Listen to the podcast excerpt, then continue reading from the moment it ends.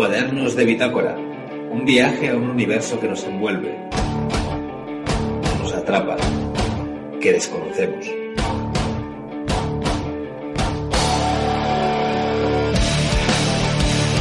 Seis todos bienvenidos a Cuadernos de Bitácora. Hoy comenzamos, tras varios diarios de Bitácora, con un monográfico, el cual ya advertimos que va a ser muy explícito y muy directo sobre el terrorífico pero inevitable mundo de las torturas. A lo largo de la historia, eh, la tortura ha formado parte de todas las civilizaciones que han poblado la Tierra y no podemos dejarlas de lado y lo que vamos a hacer en este monográfico va a ser tratar algunas de ellas porque es imposible poder hablar de todas las metodologías que habían para torturar al ser humano de una sola atacada porque si no nos iríamos a un programa eh, bastante, bastante extenso y el cual, pues bueno, no, no viene a bien el, poder tratarlo en este momento. Así que, junto con los invitados que tengo esta noche, vamos a tratar algunos métodos de tortura a lo largo de la historia de una forma muy específica y ya digo, como he dicho antes, muy explícita y que si viene a bien por parte de los oyentes podríamos tratarlo en una segunda, incluso en una tercera parte más adelante. Dicho esto, voy a empezar a presentar a los contertulios que están conmigo esta noche, empezando por la parte izquierda de la pantalla de mi ordenador. Tenemos a nuestro reptiliano escéptico, Edgar Luis. Hola, ¿qué tal? Muy buenas noches a todos y es un gusto estar aquí. Y ahora sí que hoy voy a estar como oyente de primera fila y si me surge una duda de la tertulia que se va a dar a continuación, y daré ahora sí que, bueno, más bien expondré mi duda para debatirla. Bueno, pues eh, penúltimo de los contertulios, porque somos eh, son tres y conmigo cuatro, se encuentra el científico loco, Nacho Hernández. Hola, ¿qué tal? Hola, muy buenas noches. Aquí estoy escuchando a Iron Maiden. Y tenemos un nuevo fichaje en cuadernos de bitácora, que nosotros que Sergio García. Bienvenido. Hola, muy buenas y sangrientas noches esta vez.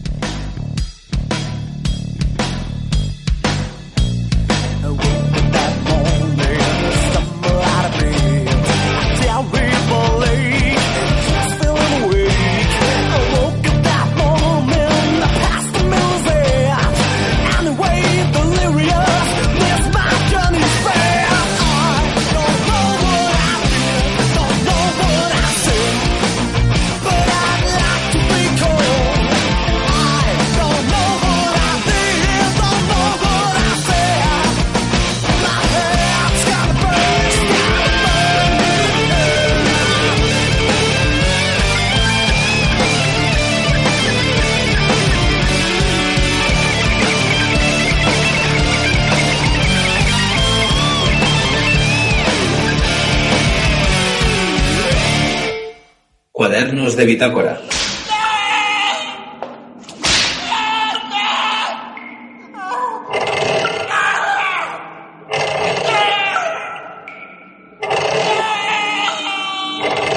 Eh, aquellos que seáis un tanto sensibles y que vuestra imaginación vuele por doquier por eh, los mundos de, de, la oscuridad y la sangre y las vísceras, estad muy atentos porque vamos a hablar de torturas de una manera muy clara, muy directa y muy, muy explícita, porque si no este programa tampoco tendría, no tendría mucho sentido, ¿vale?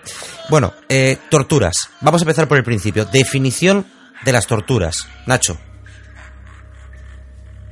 Bueno, pues para hablar de las torturas yo voy a hacerme un poco eco de, de la declaración de la Convención de las Naciones Unidas contra la Tortura, en la cual en 1984 definió tortura como todo acto por el cual se infligía intencionadamente a una persona dolores o sufrimiento graves, ya sean físicos o mentales, con el fin de obtener eh, de ella o de, o de un tercero información, confesión, de castigarla por un acto que haya cometido o sospeche que haya cometido, o de intimidar o coaccionar a esa persona o a otras, o por cualquier razón basada en cualquier tipo de discriminación la, eh, la definición se, extiende más, pero yo creo que con esas tres líneas define bastante bien qué es el concepto de tortura, que como has comentado Carlos, ha ocurrido a lo largo de la historia eh, ha ocurrido a lo largo de en varios pueblos eh, de, de, de, este planeta y me temo que en el futuro seguirá ocurriendo torturas. Bueno, hemos dicho que vamos a hacer un recorrido histórico por el mundo de las torturas.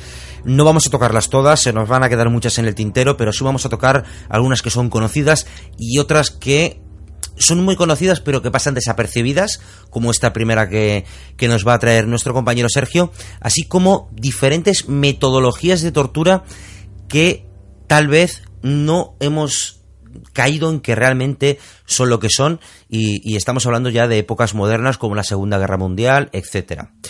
Pero bueno, vamos a empezar, eh, Sergio, por donde tú quieras. Yo creo que siendo un recorrido histórico y siendo eh, un programa para torturas muy específico, yo creo que deberíamos de, empezar con una que eh, a lo largo, bueno, que forma parte de, la cultura a nivel internacional, que da igual de la religión que seas, y digo esto muy bien, de la religión que seas, es bien conocida por todos y que realmente no se toma como una tortura, pero que lo es, ¿no? Como es la crucifixión.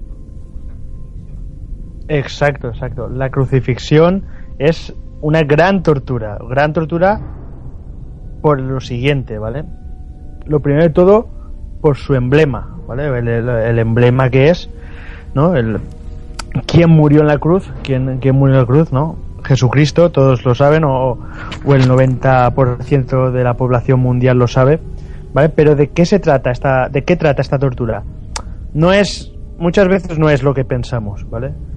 Esta, tortura, como, como todos bien sabemos, esto sí que está claro, ¿vale? Consistía en elevar sobre o colgar sobre una cruz, ¿vale? A, al reo, a un reo, ¿vale? A, esto solía ser siempre, siempre, apenas, o el 90%, el 90 de las veces, pena de muerte. Era una condena a pena de muerte. Pero dentro de la crucifixión hay varias modalidades. Y yo voy a citar algunas de ellas, ¿no? De, de menos a más doloroso o de menos a más cruel. La primera de todas, ¿vale? Era la que se hacía. Bueno, no hay que olvidar nunca antes de eso, perdonad, pero no hay que olvidar que era se hacía en un sitio público, se exponía en un sitio público. Esa era ya la primera tortura. Es decir, en una vía pública, casi siempre en época romana que llegase a Roma o a las grandes capitales, ¿vale? En montes donde se viese desde lejos, ¿vale? siempre era una humillación pública, eso lo primero. ¿vale? Una humillación que empezaba en muchas ocasiones, como bien nos dice la Biblia, antes, que era llevando la propia cruz. ¿vale? Esta tenía varias modalidades. Pero bueno, centrándonos ya en que el reo estaba crucificado, existían varias modalidades. La primera de ellas era una crucifixión donde el reo se ataba al, al palo, al travesaño más largo, ¿no? El que cruzaba en, en horizontal con cuerdas. Con cuerdas y se dejaban las piernas colgando o no. O se le ponía una, un apósito, una, una, una peana de madera para que apoyase los pies. Bien, pues que menuda tortura. Y era una gran tortura. ¿Por qué? Era de larga duración. Porque el reo moría de sed, moría de inanición. Básicamente terminaba muriendo, muriendo por, por inanición y por desnutrición. Moría y ya está. Eh, si, si se le quitaba esta peana, a esto se debía sumar que del peso, del propio peso, se dislocaban los hombros, ¿vale? Y caía todo el cuerpo, entonces el dolor se agravaba. Y no solo moría de hambre, sino que durante ese periodo el sufrimiento era muy, muy, muy grande. Bueno, Bien, espera, espera, el siguiente paso- tú, cuando has dicho el primer método de crucifixión, dices, bueno, pues muere por hambre, muere por sed y ya está. O sea, vamos a ver. Estamos hablando de que a lo mejor podría pasar 4, 5, 6 días ahí apostrado, o 15, sin O 15. moverse, Sí, sí, sí. Sol, lluvia, eh, frío, la noche, de día, eh, no sé. Eh, y, y no olvidemos, era el tío era lo peor de la sociedad. Es decir, la gente pasaba, le escupía, le tiraba piedras, le tiraba alimentos. Si los alimentos se te quedaban adheridos al cuerpo, habían carroñeros, pájaros que te picoteaban. Eh, todo eso va sumando dolor, ¿eh? No, no hay que olvidarlo nunca. Oye, una pregunta, ¿qué, tipo de río, reos estaríamos hablando? Eh, ¿Traidores contra el poder de Roma? Eh, ¿Ladrones? ¿Asesinos? De todo tipo, porque no hay que olvidar que eran provincias y depende lo que lo que el gobernador de la provincia quisiera, pues te podías ir directamente o a galeras, otro método de tortura, ¿vale? Del que hablaremos un poquitín, ¿vale? O te condenan directa- directamente a muerte en el circo, ¿vale? También lo trataremos ahora un poquito, ¿vale? O crucifixión, que es el que estamos hablando. Ahí el baremo podía ser amplísimo, desde haber robado una bolsa de monedas, a haber robado algo en el mercado, a haber predicado la palabra de un dios único contra eh, la multitud de dioses, contra el politeísmo romano, haber provocado revueltas, haber liberado esclavos, cosa muy importante, y haber somovido toda, todo el sistema económico de la sociedad, de la sociedad esclavista romana. Es que todo, todo realmente era una pena que, que según, según el grado de tortura podía haber sido por una cosa o por otra, pero casi siempre comportaba la muerte. El, el- el siguiente, el siguiente paso sería clavar con clavos ¿vale? las manos de, del reo. ¿vale? Este podía ser, podían clavarse las manos solo o también clavarse los pies. Si se clavaban las manos solo, se solían desgarrar las manos, se desangraba el reo y podían morir por desangramiento o por, normalmente era por este caso, o por enfermedad, cogida a través de, de, la- de los agujeros de, de los clavos. Pues eso. Cualquier enfermedad contagiosa a través de, de clavos, como puede ser la... Uy, se me ido la cabeza. El tétano. Eh, el tétano, exacto, exacto. ¿Vale? Eso. Y después, si te clavaban por los pies, el mismo grado. Desangramiento o por, o por enfermedad contagiosa. Lo cual también alargaba muchísimo, muchísimo la tortura. Y después a esto, en el caso de, de Jesucristo, ¿no? Tenemos la colocación de la, de la corona de espinas, ¿eh? que también te provocaba terribles dolores. Básicamente esto, a muchos se les afeitaba la cabeza para que el sol les diese más fuerte, Sin ropa, solo con un paño para que el sol les quemase la piel. Todo esto iba provocando, iba sumando en dolor y en, y en penuria al reo. Esta es la, una, una de las grandes de las grandes torturas que tenemos en uno de los grandes libros, que es la Biblia. Bueno, yo también añadiría que el estar en esa posición con esos brazos extendidos y apoyados débilmente por, por los pies, también a largo plazo repercutía eh, esa tortura en, la- en el propio ritmo respiratorio ya que Sí, claro. mantenías tú esa posición de la caja de la caja torácica tan tan forzado que tus músculos intercostales se esforzaban, hacían un sobreesfuerzo para poder hinchar de aire esos pulmones. Entonces, a largo plazo, pues empezaría también a aparecer dolores y, y- calambres en los propios músculos intercostales que, que, que eran lo- que son los responsables de que, de que podamos respirar, ya que son los, son los que mueven todo, toda esa caja torácica que haciendo esa presión negativa para que entre el aire eh, en los pulmones. Entonces era un, un dolor añadido el- la aparición de estos calambres eh, fruto de, de esta posición forzada de, de- de los brazos. Exacto, pues ya imaginemos simplemente la, la dura situación, ¿no? Que era crucificado al sol, sin nada que te tape, sin en un sitio pelado, cubierto, puede ser que de excrementos, cubierto, puede ser que de comida donde te picotean los pájaros para comerse los restos, lleno de pedradas, suma los, los clavos en las manos y en los pies donde te estás desangrando, el dolor en la, en la caja torácica, vamos, era insufrible, realmente era dolorosísimo y ya sabías que tu muerte estaba cerca. Y más cuando llegaba alguien con el pilum y ¡taz! Te daba un toquecito en las costillas y ya te O quedabas... sea, te quedabas sabías fino que tu muerte está cerca, está cerca, pero no llegaba nunca. Porque para el que está ahí, el reo tiene que ser eso eterno. claro. Y no olvidemos que, por ejemplo, en las películas, sobre todo vemos las películas de, de la vida y muerte de Jesucristo, en este caso, pues siempre se pone esa escena como algo épico, música y tal. Pero yo me imagino a esta gente, claro, a esta gente, penoso. eh, era. si nos metemos en la escenografía de, de- aquel momento, de los gritos, los lamentos, eh, los cuervos, o sea, no sé, aquello tiene que ser, aquella imagen real de lo que le pudo pasar a Jesucristo, y poniéndonos en la imagen de Jesucristo en este, en este caso, tiene que estar tan alejado de las películas y tiene que ser algo escalofriante. O sea, tiene que ser algo terrorífico el poder ver cosas así, ¿eh? Y esto es una muestra de lo que vamos a ver luego más, más adelante con otra me- metodología de tortura. Bueno, bueno, Pues ahora, pegando un pequeño rodeo dentro del mismo mundo romano, algo más, más macabro todavía, ¿vale? No hay que olvidar que era que ya no solo, ¿vale? Participar como, digamos, profesional, y ahora diré el que es, que es, ¿no? Dejo un poquito que la gente piense que va a ser, te lo he dicho antes. ¿vale? No solo participar como profesional, bien seas retario, ¿vale? Seas con el gladius, lo que sea, ¿no? Sino como, como condenado, que es tu participación en el circo romano. En el circo, digo, en el, en el Coliseo romano, en el anfiteatro, ¿vale?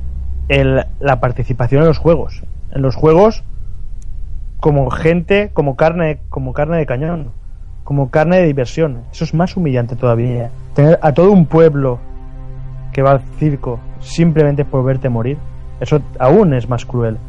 ¿Y cómo moría esta gente, vale? Eh, llegaba ahí, ya sabéis, que, que la sociedad romana era una sociedad expansiva, ¿vale? Basaba, basada en el esclavismo, como ya he dicho, y que se dedicaba a, a hacer prisioneros de guerra. Si no eras esclavo, ah, te ibas al circo. Si no estabas muerto, te ibas al circo. Ah, y al circo otra vez. Ah, te ibas a, a los juegos a los juegos del anfiteatro, del coliseo. Diré el coliseo y así no habrá problema del circo. Porque el circo eran carreras de, de vigas o de cuadrigas, pero ahí normalmente participaban profesionales. ¿Vale? Por centrar un poco, yo creo, a la audiencia, el circo romano es lo de la película Ben Hur.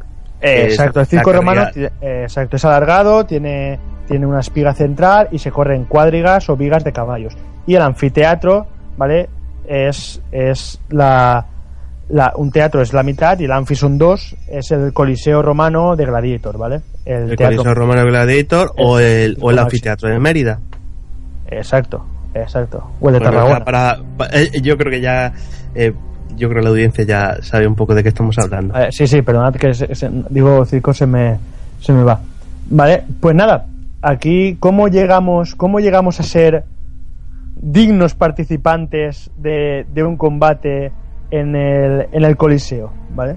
Pues nada, eso, llegamos por, por esclavos, por ser prisioneros de guerra, ¿vale? O por haber cometido alguna fechoría y ahí estamos.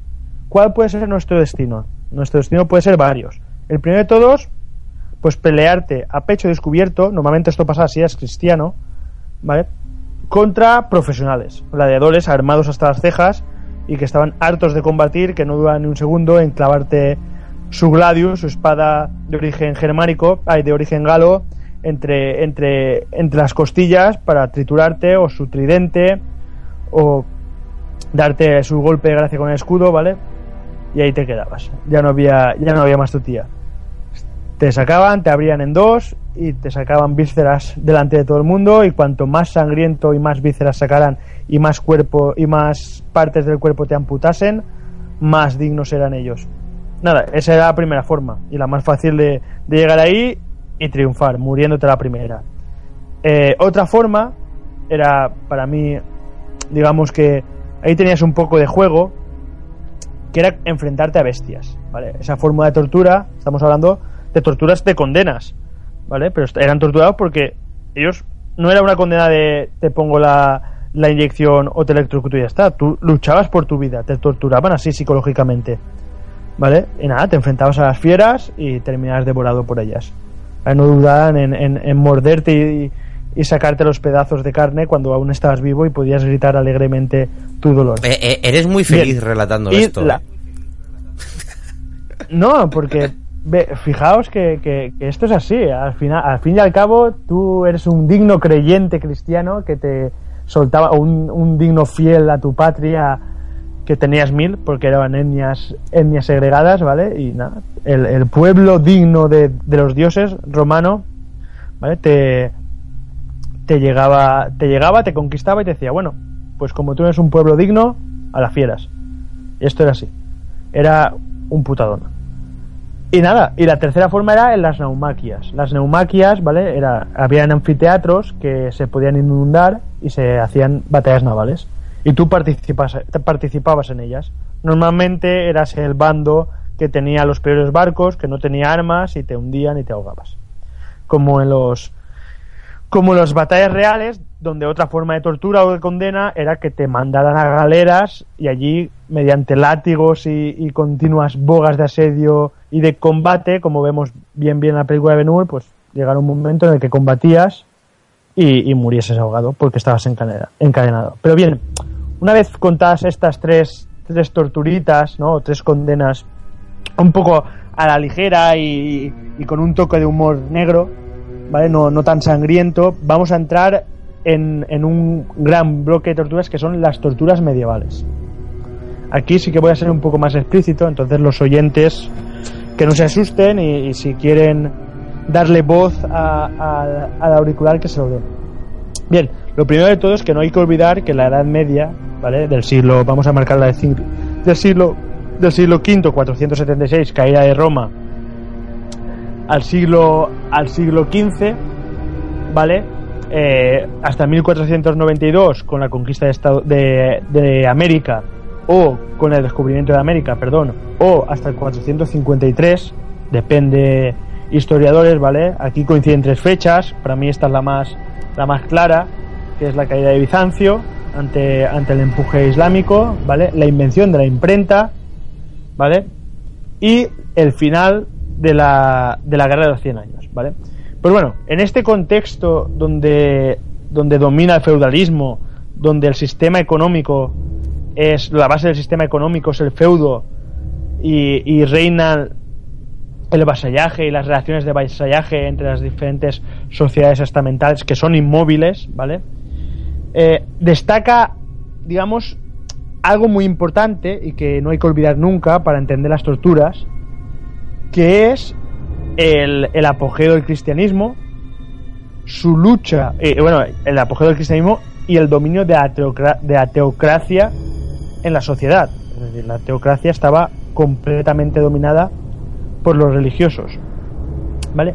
Eh, se suma, a esto se suma, a este teocentrismo, se suma que había mucha ignorancia, no había, la gente no leía, la gente no tenía capacidad de leer, no sabía leer, ¿vale? Eh, la superstición abundaba, el milenarismo, el miedo al fin del mundo, del año 1000 era extenso, al que se podía venir anticristo, ¿vale? Y todo esto se combina con la confrontación ante una nueva religión, el Islam, eh, la aparición de las herejías, ¿vale? Y la aparición del fenómeno, ¿vale? del miedo a lo desconocido, que, que podían ser bien las brujas, bien las eh, nuevas enfermedades, el azote de la peste, ¿vale? El castigo divino. Pues bien, en este contexto es en el cual voy a, voy a marcar algunas de las, de las torturas que tengo para hoy, ¿vale? Sobre todo voy a hacer dos bloques. El primer bloque será occidental, torturas occidentales, ¿vale? Y el segundo bloque, os lo diré, serán torturas más características de la parte asiática. Allí en Asia no hay que decir periodo medieval porque esto es un concepto totalmente europeo. Pero bien, empezando con las torturas, vamos a empezar en materia y diremos una que es muy común, que está muy trillada, que la hemos visto a lo largo de muchas películas, que es el desmembramiento por caballos. ¿En qué consiste esta, esta, este tipo de tortura? Muy fácil. Se ponía al preso en el suelo, se ataban cuatro caballos a sus cuatro extremidades y en un momento dado los cuatro, los cuatro a vez se, se azotaban. Se les fustigaba para que arrancasen corriendo hacia cuatro puntos diferentes. ¿Vale? ¿Cuál es su resultado? El resultado es clarísimo. Arrancamiento total de, las extremidades del preso. ¿Vale? Esto comportaba un dolor horrible, porque la tensión de los de los nervios y de los la tensión de de sí, de, de, de los nervios, de los tendones, de la musculatura de la musculatura humana, ¿vale? No paraba, no paraba de, de- de resistirse a los caballos y, y- y era un dolor insufrible, ¿vale? Eh, junto junto a esta junto a esta tip- junto a este tipo de tortura tenemos otra un tanto graciosa si lo pensáis por su nombre vale pero también dolorosísima pues esta tortura se alargaba en el tiempo. Esta es las uñas de gato. En qué consistía estas uñas de gato las uñas de gato consistía en cerrar mediante un guantelete, un guantelete la mano del reo vale se cerraba el puño se cerraba en forma de puño, con lo cual, ¿vale? Si cerráis, intentad cerrar el puño mientras me escucháis, veréis que vuestras uñas, ¿vale? Se incrustan ya en la carne. Si cerráis con fuerza, se incrustan ya en la carne. Pues bien, esta posición se quedaba durante días, meses, ¿vale? Semanas, meses, con lo cual las uñas iban creciendo y se iban poco a poco incrustando en la carne de la mano del reo. Imaginaos el dolor. Simplemente haced la prueba. Cerrad el puño y apretad. A ver lo que os duele. Si lleváis las uñas un poco largas, notaréis que Importante, os importante. Eh, mantened el puño cerrado durante algunas semanas, incluso algún mes. Sin abrirlo nunca, a ver qué pasa. Y luego Sí. que nos lo cuenten. Exacto, exacto, exacto. Muy importante. Pues bien, Luego, aparte, ya por meter yo ahí un poco el comentario, eh, si se pone una posición, miembro, eh, digamos, en esta, eh, cerrando el puño de aquella manera, durante unas cuantas semanas o meses, eh, también lograrías como efecto secundario inutilizar la mano para el resto de tu vida, ya que eh, terminarías atrofiando los músculos, eh, que un, un- un grupo de- del paquete muscular que haría la función de cerrar y abrir la mano, pues uno quedaría to- totalmente aniquilado. Entonces quedaría tu mano inútil, digamos, o más o menos inútil, depende del tiempo que tuvieses en esta posición, eh, manteniendo eh, ese, ese puño cerrado durante tanto tiempo. Aparte de esas uñas que se van clavando eh, en la palma de la mano. Exacto, exacto. Sí, sí, sí, sí. Vamos a ver una tortura brutal. Para mí es muy fácil, muy simple y súper dolorosa. Bien, ahora el siguiente paso es una tortura un poco más, para mí más cruel, ¿no? Que llamaremos, se llama la cuna de Judas. Eh, hace referencia al, al, traidor Judas, ¿vale? ¿Y en qué consistía esta, esta tortura? Eh, se subía al reo, ¿vale? Sobre unas cuerdas, sobre unas poleas, y debajo de él se instalaba una pirámide puntiaguda, ¿vale? Su punta era muy afilada, ¿vale? Y lo que se hacía era dejar al reo caer hacia esa punta afilada que apuntaba a sus órganos genitales, sobre todo al ano. Ya me, lo entiendes, me, lo, vaya. me lo- me lo he imaginado. sí. ¿vale? Y conforme se quería torturar al reo para sacarle más información, se iba bajando, se iba bajando y claro, la pirámide se va ampliando conforme se acerca a la base. Oh. Entonces, esa punta iba penetrando, ¿vale? Cada vez más y más amplia, ¿vale? Por el orificio típico de salida.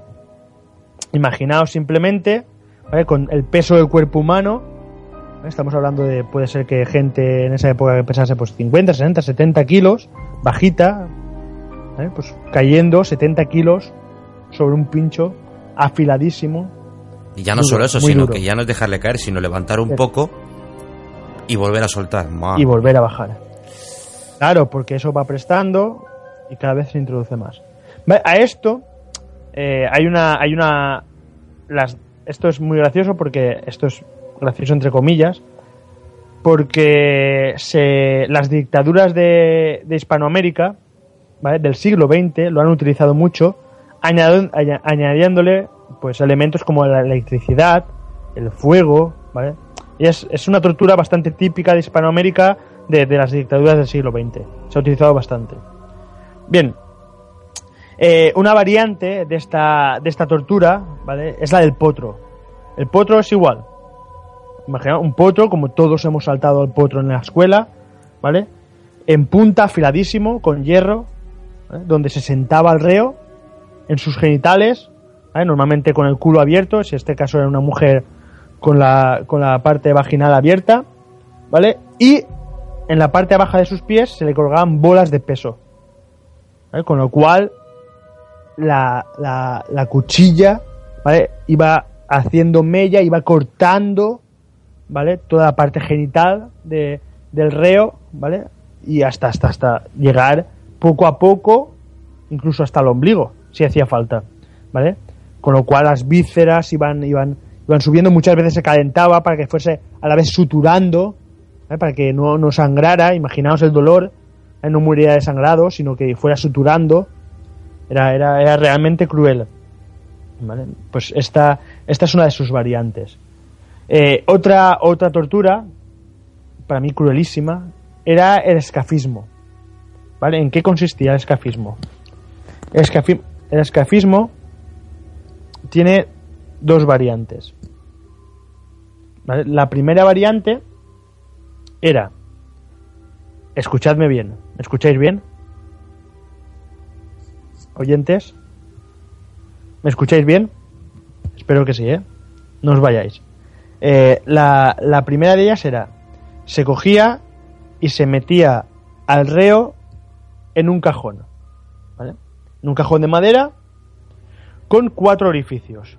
Por esos cuatro orificios salía por uno la cabeza, por los dos de arriba los brazos y por los dos de abajo los pies. ¿Vale? Pues bien, ¿qué se hacía? A- en la parte de la cabeza se empezaba a alimentar al reo. Se empezaba a alimentar, se empezaba a alimentar, se empezaba a alimentar. Y si a ti te alimentan, lo lógico que es, ¿qué es lo que pasa? ¿Vale? Que defecas. ¿Vale? Defecas dentro de la misma caja. Esto crea un estado de putrefacción, ¿vale? Con lo cual van apareciendo larvas, gusanos, ¿vale? Que consumían al propio reo desde dentro. Se comían las vísceras, ¿vale?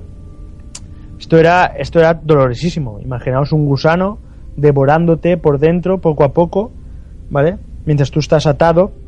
Eh, estas torturas llegaban a, a ser de 15 días. Eran brutales. A la cual, a esta tortura hay que sumar una pequeña gracia, ¿no? Maldita la gracia, que era que la comida que te daban era siempre, puede ser miel, puede ser siempre muy dulce, ¿vale? ¿Para qué? Para que mientras tú, en un sitio público, si te exponían en un sitio público, los pájaros te picoteasen la cara. Al mismo tiempo, o cualquier animal que pudiese, no hay que olvidar que había animales sueltos, que pasase por allí, te mordiese la cara, te chuplase la cara con su lengua áspera y te, y te produciese abrasión, pues simplemente imaginaos la situación, ¿no? Eh, a, esta, este método de tortura había una variante, aún más sádica, que era que en lugar de ser una caja, te metiesen dentro de las tripas de un gran animal. Igual, con los cuatro orificios y haciendo la misma, la misma forma. Pero que comportaba que te metiesen dentro de la tripa de un gran animal, muerto. Claro está. Que se sumasen dos tipos de putrefacción. Por un lado, la tuya propia, ¿vale? Creando gusanos, ¿vale? y, cualquier tipo de bicho que se cree de, de las heces que te devorasen a ti y después los propios bichos y gusanos de todo tipo y larvas que se crea la que crea la putrefacción por la descomposición por la descomposición del estómago del animal que te comía por, por fuera. Es decir los bichos te comían tanto por dentro como por fuera. Imaginaos imaginaos por un momento esa situación. Dolorosísima también. Bueno, Otra- yo por añadir, per- perdón, por añadir, eh, hay que decir una cosa. En nuestro cuerpo humano, cualquiera que tengamos nosotros, tenemos huevos de larvas de nuestros propios gusanos que, que nos devorarán pues, cuando fallezcamos. Esas larvas están en estado, en estado, digamos, de éxtasis, no está en, no desarrollan eh, su ciclo vital hasta que ocurre una circunstancia como la, la que comenta la que comenta Sergio. Por ejemplo, esa situación en la que se acumulan ese tipo de heces o la descomposición de un animal o cuando fallecemos. Cuando fallecemos es cuando esas larvas, eh, digamos que salen de esos huevos y entonces es cuando empiezan a, a, iniciarse ese ciclo larvario en el cual nos devoran, digamos, esos gusanos que luego se transforman en, pues en, en- en algún tipo de, de insecto tipo eh, tipo mosca. Eh, entonces, bueno, únicamente es eso, que eh, con nuestras heces, pues parte de esas larvas también, también de, digamos, las defecamos. O sea, que es una cosa que, que, es cierto que nos podemos, digamos, nuestros propios, nuestros propios parásitos pueden devorarnos a nosotros mismos en una situación de especial. Sí, sí, sí. Pues bueno, pues hablando de, hablando de bichos, ¿no? O de parásitos o de, o de animales, ¿vale? Hablaré de otra tortura que denominamos la cabra, ¿vale? Para mí esta tortura es, llega a ser hasta asquerosa. Asquerosa por, ahora veréis por qué. Porque todos, todos lo hemos vivido. A todos, ahora veréis, nos ha pasado esto con nuestro animal doméstico. ¿Vale? Esta tortura medieval era muy simple, simplísima. La verdad es que tenía una imaginación brutal para lo simple que eran. Ella se ataba al, reo a un cepo, ¿vale? Con todo inmovilizado, con la cabeza bien fuera, ¿no? bien, visible, ¿vale? Y a la cara se le untaba, ¿vale? Eh, ser a la cara o a los pies, ¿vale? Se le untaba algo, un alimento, ¿vale? Rico, un, un, alimento sabroso. Pues eso, pongámosle miel, es el más fácil. ¿vale? Y se le acercaba una cabra. La cabra, una cabra con hambre, una cabra hambrienta. La cabra qué hace, igual que casi todos nuestros animales domésticos, te chupa, ¿vale? La cabra se le dedicaba a lamer, vamos a decir, vamos a, hablar de los pies y de la cara, a, a lamer los pies y la cara, ¿vale? Y con su lengua áspera, ¿vale? Pensad qué os provoca cuando vuestro gato os lame, y decís, qué áspero, ¿no? Qué abrasivo pues en efecto, abrasaba la piel de la cara o de los pies, ¿vale? Llegando con un dolor tremendísimo, llegando hasta el hueso muchas veces. Pensad de eso, cuando os lama vuestro gato, probadlo. os lama el gato o el animal doméstico con lengua abrasiva que tenga y veréis. Que os la pega dos o tres. Al rato diréis, va para allá que me estás, que me estás molestando. Pues imaginaos esto de forma continuada todo el día, dos días, tres días, hasta que la piel va quemando, va quemando y va llegando, va llegando al hueso. Otra, otra tortura, en este caso es del siglo VI antes de Cristo, pero era muy muy utilizada en época medieval y que habremos visto en películas como Immortals, ¿vale? Es el toro de, Fasalis, de Falaris, ¿vale? Este, este toro de Falaris fue inventado por, por el por el sátrapa o por el tirano Falaris, ¿vale? Y se utilizó muchísimo contra los santos cristianos. ¿En qué consistía? ¿Eh? Un gran toro de bronce, que era un animal divino en el siglo VI, ¿vale? Eh, un gran toro de bronce, hueco por dentro, aquí se le, se le introducía el reo, ¿vale? Y el toro de bronce, o debajo del toro de bronce, se colocaba fuego. ¿Qué pasa? Todos lo sabemos. Si tú pones, pones algo, un hierro candente al fuego, se calienta a temperaturas brutales. ¿Vale? Eh, muchas veces, dentro de este toro, le ponen un poco de agua para que fuera hirviendo también. Pues, id haciéndoos una idea. Meted no, no, no metáis porque ya sabéis, pero si alguna vez os habéis quemado con, con agua hirviendo, sabéis, sabréis lo que duele. ¿Vale? Pues lo gracioso de este tema es que los únicos orificios de entrada o de salida del toro eran la boca y la nariz. ¿Vale? Entonces los, los alaridos de dolor del reo salían por la boca y por la nariz y parecían bramidos de bramidos del propio morlaco. Imaginaos. Oh, qué gracioso, qué, qué, guay, ¿eh? Eso es que era para dar el toque de humor. Sí, sí, sí, Eso era para dar el toque de humor. Vale. Eh, otra, también muy hija de su madre. Espera un momento, un momento, que, que tengo que parar. Eh, del trono de Falaris ya hablamos nosotros en un, en un cuaderno de bitácora, entonces lo he estado buscando mientras hablaba. Es el cuaderno de bitácora número 39 que hablamos de asesinos y torturadores con sangre azul. Entonces, uno de los temas era precisamente, hablábamos de, del trono de Falaris que lo ampliamos yo creo un poquillo más. Pero bueno, está bien recordarlo porque sí, es cierto que era, era bastante cruento. entonces, nada, perdón, te, te sigo te paso la palabra. Tranquilo, tranquilo. Vale. Eh, otra tortura, también muy divertida para esa época, era la pera vaginal. Ya podéis imaginar más o menos por dónde vamos. La pera vaginal eh, se, se hacía, bueno, se destinaba a mujeres que habían tenido relaciones con Satanás, o se creía que con Satanás, o con familiares. Así, ya sabéis que, que en época de miedo iba, iba alguien sin ningún problema y te decía que habías tenido relaciones con Satanás y, te hacían, y para saber si las habías tenido o no, te hacían el siguiente método, te, te aplicaban el siguiente método. Eh, se cogía un, un objeto de metal, muchas veces con forma de eso, ovalada o, o de pera, ¿vale? Y se introducía por la vagina. Este objeto de metal tenía un mecanismo que permitía, mediante un tornillo, abrirlo, ir abriéndolo. Se abría poco a poco, poco a poco, poco a poco, produciendo, produciendo cada vez más desgarros dentro de, de la vagina femenina. Más desgarros, desangramiento, ¿vale? Hasta que, pues, la rea confesaba o simplemente se dedicaba a gritar de dolor, ¿vale? Y el torturador de turno, profesional en este caso, te, se cansaba, te sacaba el instrumento de tortura y terminabas desangrándote, muriendo por desangramiento. ¿Vale? A esta, a esta pera vaginal se, digamos, se le aplicaron dos innovaciones. Una era la pera anal, aplicada a homosexuales, para que confesaran que eran homosexuales, y utilizaba el mismo, el mismo método, pero introducida por el ano. ¿vale? Y la pera bucal, aplicada a, a los herejes y a seglares, ¿vale? Que mediante el mismo mecanismo se aplicaba en la boca y lo que hacía era partirte la mandíbula, descoyuntarte la mandíbula, partirte los dientes, ¿vale? Y cargarse toda la cavidad bucal. Pues estas, pasando de estas torturas un poquito, ¿vale?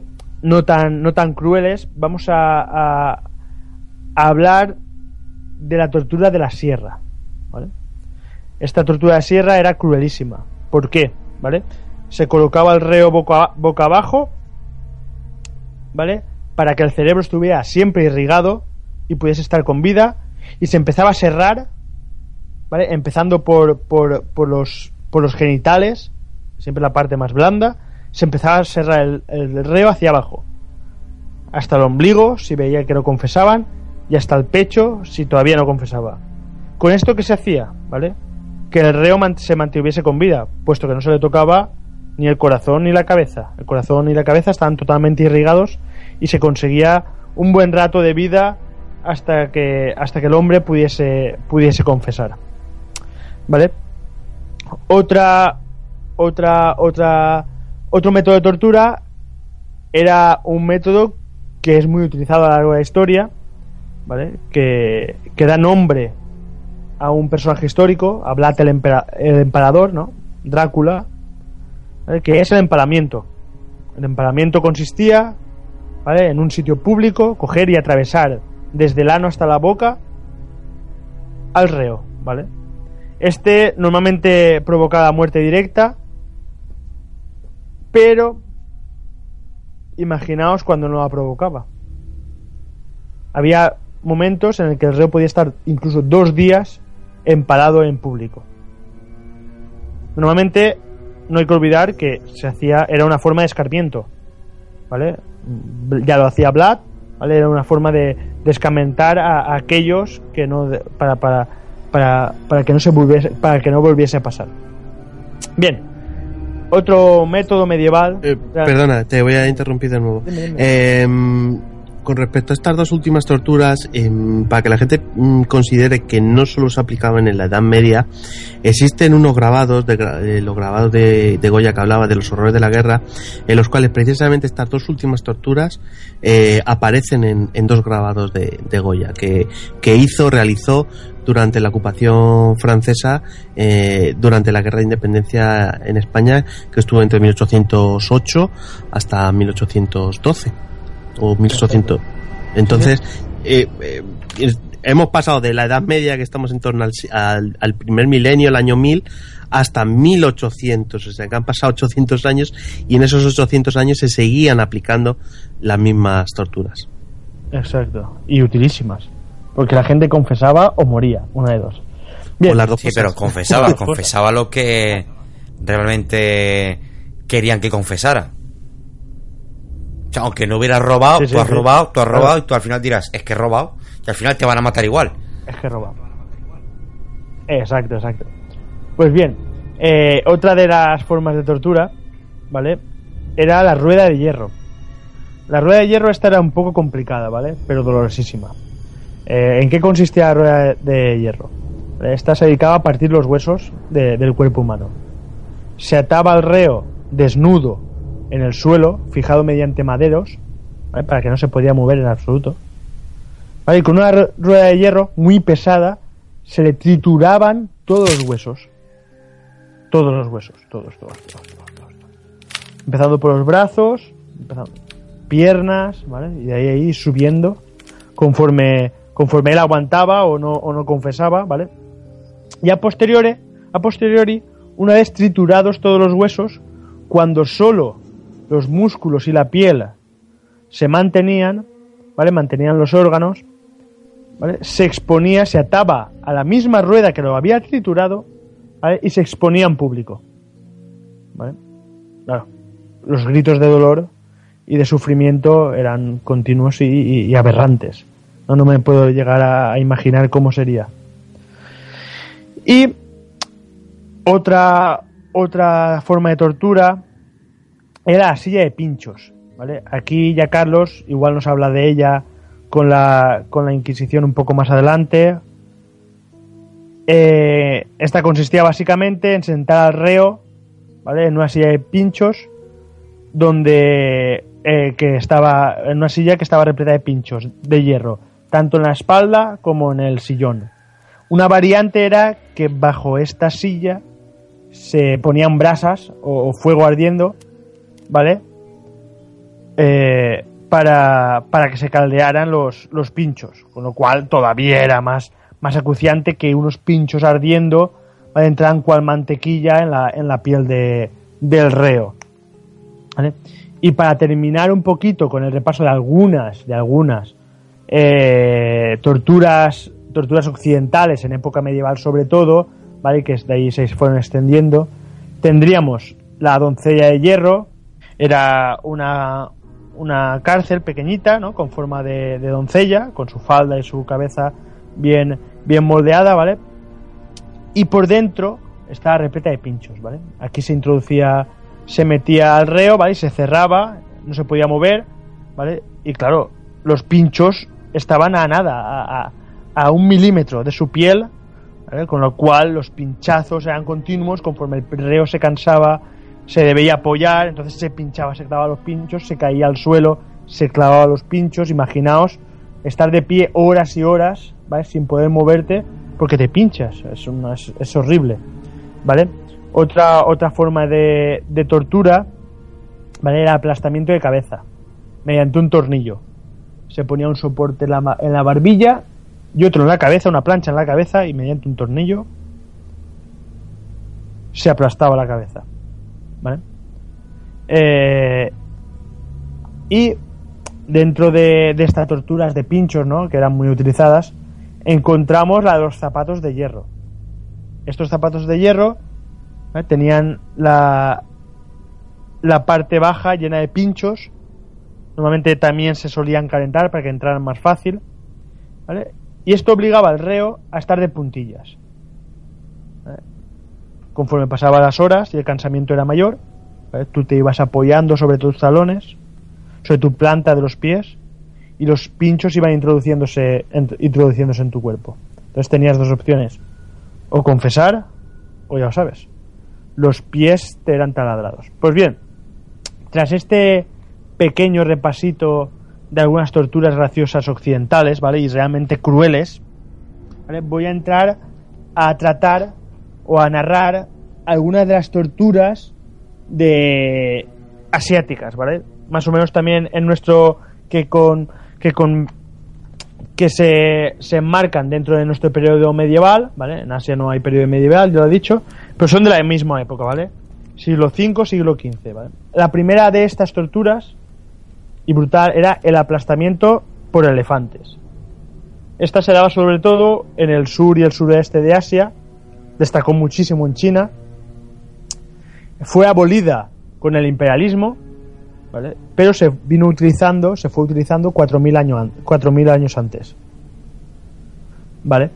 Pues, ¿en qué consistía esta? Esta se aplicaba también a los condenados a muerte y nada.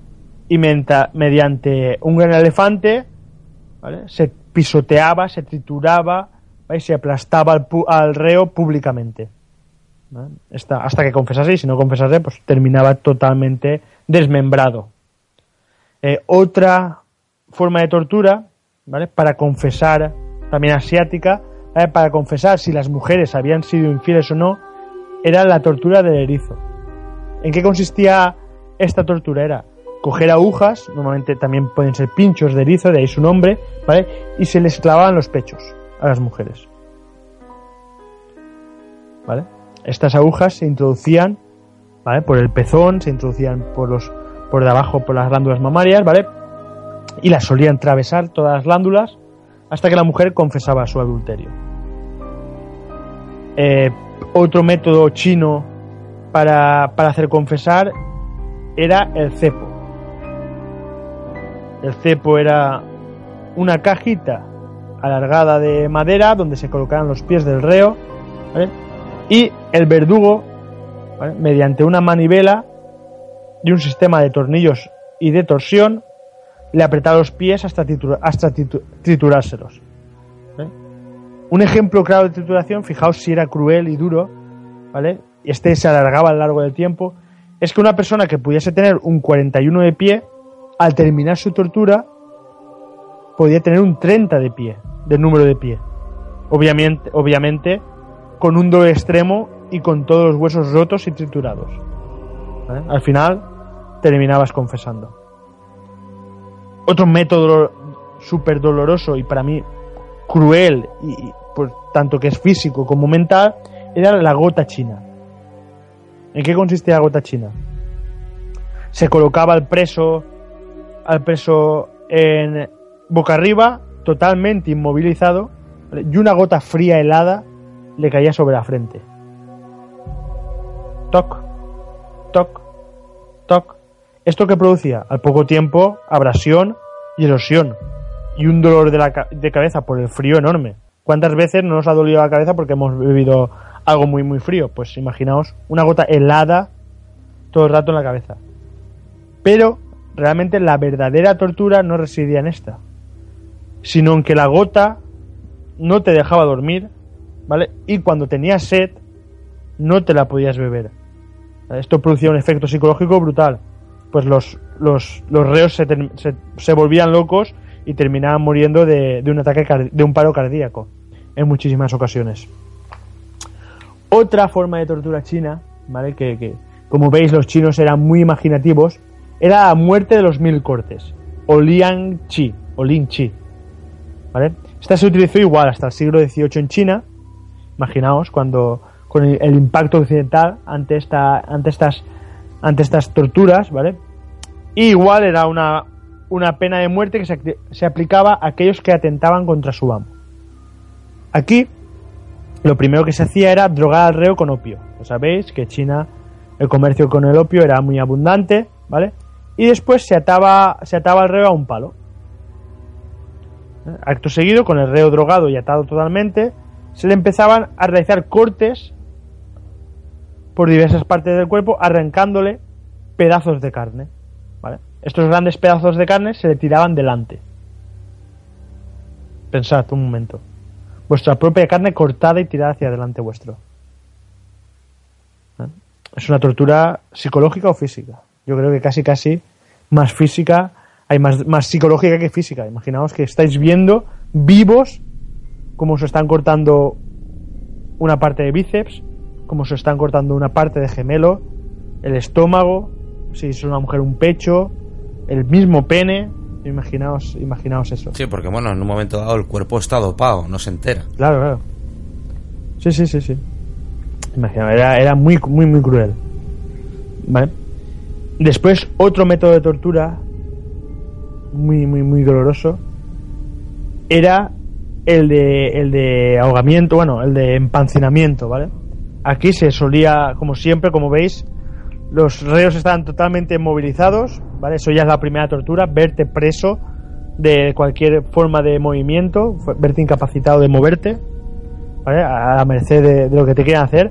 Y lo que se hacía era llenar por las fosas nasales, ¿vale? La, la tripa, el estómago de agua al, al preso, ¿vale? Una vez lleno el estómago, totalmente lleno, casi a punto de reventar, ¿vale? los verdugos empezaron a darle patadas al estómago.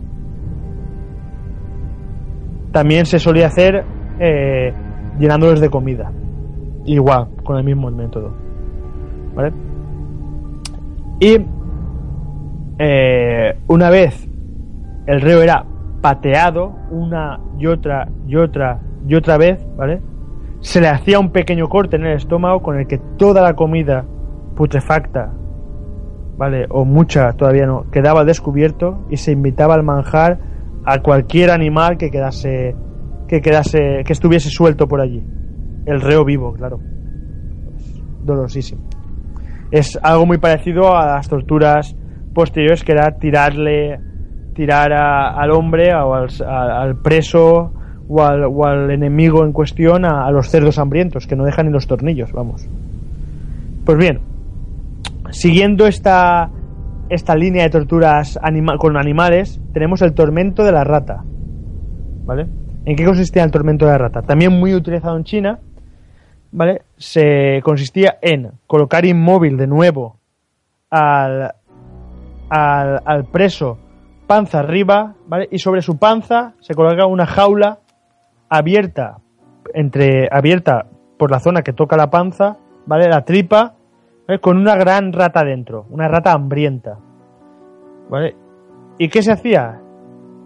En la parte de arriba de la jaula, ¿vale? Se le ponían brasas, se le hacía fuego, se le golpeaba con palos para que la, la rata, asustadísima, ¿vale? Buscara el sitio más blando para escaparse. ¿Y cuál era?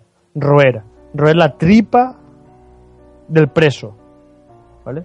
Llegaba al punto que la rata conseguía salir por la parte de detrás del preso. Había atravesado, roído toda, toda, todo el estómago y la espalda del preso. Vísceras, etcétera, etcétera, etcétera. Era, era bastante, bastante dolorosa, muy, muy dolorosa y muy, muy, muy efectiva. ¿Vale? Y dentro, por, por último, para terminar un poquito, un poquito las torturas con animales, tenemos la, típica que sabemos todos, ¿vale? Que hemos escuchado mil veces, que era la, la tortura por, por estampida, en el cual, ¿vale? Una, una gran cantidad de, de animales arrollaban al preso y lo trituraban, ¿vale? Muchas veces este preso no moría, sino que quedaba destrozadísimo lo dejaban sentado o apoyado en un sitio público hasta que el hombre moría. Por inanición, por no poder moverse o porque alguien simplemente pasaba y le cortaba la cabeza. ¿Vale? Y para terminar con, con la he dejado la última, ¿vale? Porque me parecía bastante... De todas estas, para mí era la más cruel de todas. Fijaos. Parece una tontería, pero para mí es la más cruel. ¿Vale? La tortura que se hacía en Asia contra la homosexualidad. Como veis, es una práctica muy perseguida a lo largo de la historia. ¿Vale? ¿Y en qué consistía? ¿Vale? Esta, esta práctica consistía en, mediante una cola de contacto, ahora diríamos pegamento, ¿vale? se encolaba el ano del preso. Todos sabéis, muchas veces hemos sido ligeros de vientre, ¿no? Y, y sudores fríos, ganas de, bueno, el primer sitio que pilles, ahí. Pues imaginaos, el ano encolado, ¿vale? Y lo que se dedicaban era a cebar día tras día al preso. Lo dejaré ahí. No diré nada más. Solo pensad. Pensad. No podéis ir al baño, imposible, y día tras día os van llenando. Termináis explotando, reventáis. Doloroso. No sé. Cread vuestras conclusiones, pero lo que sí que debemos ver es que era una tortura larguísima y dolorosísima. Pues bueno, en, básicamente. En este caso, perdona. En este caso, la, la muerte del reo Sí, sí. probablemente vendría por una septicemia, o sea, una Exacto, infección interna. de, de la sangre, pero después de eh, soportar durante, yo creo que incluso semanas, doloroso, eh, doloroso, un dolor intenso en todo, en toda la cavidad abdominal, por, por, por lo que, por lo que dejamos a- va- vamos a dejar a la imaginación de los oyentes lo que ocurriría si se nos cierra el ano y se nos ceba con comida. Pues eso termina, como tú has comentado, por reventar y todo ese contenido eh, sería vertido al, al espacio intraperitoneal y eh, el espacio intraperitoneal es captado luego por los por el sistema eh, el sistema porta sanguíneo y entonces pues eso terminaría por eh, digamos por ir al torrente sanguíneo y la gente moriría por septicemia. En una época en la que no había antibióticos hay que recordar y pu- pues moriría entre fiebres y delirios pues prácticamente eh, pues en un, en un par de semanas. Calculo Es- yo. Exacto, exacto. Y bueno, todas estas torturas tenemos una, una máquina de torturar, ¿no? Que fue la Inquisición y que las aplicó sin ningún problema, ¿vale? Y como método para, para confesiones de los... Bueno, no hay que olvidar que la Inquisición aparece en España para lucha contra los judíos conversos, ¿vale? Que, que- que todavía practicaban su propia... el judaísmo, ¿vale? y nada, pues fueron uso y abuso de, de, de esta de esta inquisitio, ¿vale? De esta de esta forma de investigación de, de desvío de la religión cristiana, así que puede ser que no fuésemos todos buenos ni malos. Y por último, ¿vale? Dentro de dentro del mundo asiático, una forma de tortura, en esta ocasión psicológica, ¿vale? Eh, era la, la vejación pública a largo plazo. En eso tenemos a aquellos que robaban cortarles la mano, una mano, ¿vale? con el cual todo el mundo sabía que tú habías robado, ¿vale? O si habías sido, en este caso, mujer adúltera, te enterraban viva. ¿Vale? Con lo cual todo el mundo pasaba y sabía que eras una adúltera. Hoy en día todavía sigue pasando eso y les tiran piedras y todo. O sea que no hay que irse tan lejos. Bueno, eh, llegados hasta aquí vamos a hacer una pequeña pausa, vamos a elevar un poco la música y ahora volvemos con la segunda parte de Cuadernos de Bitácora, que ya sabéis, creo que ha quedado bien claro, este dedicado al mundo de las torturas.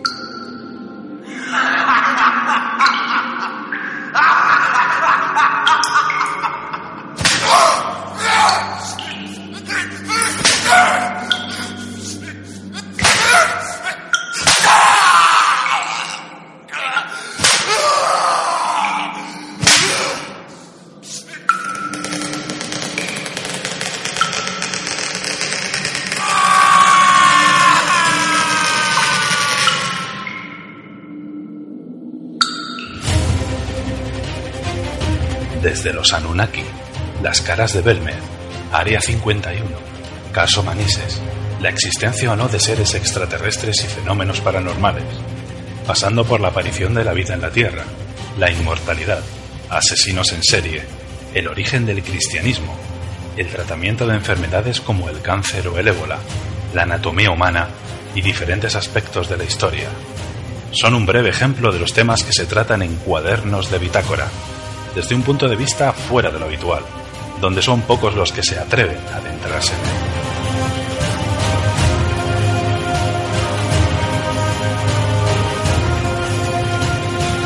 Cuadernos de bitácora. Un viaje a un universo que nos envuelve, Nos atrapa, que desconocemos. ¿Deseas acompañarnos en nuestra propia odisea?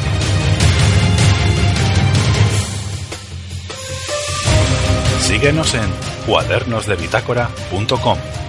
En las redes sociales nos puedes encontrar a través de nuestra página de Facebook, facebook.com barra cuadernos de bitácora y en nuestro grupo Cuadernos de Bitácora.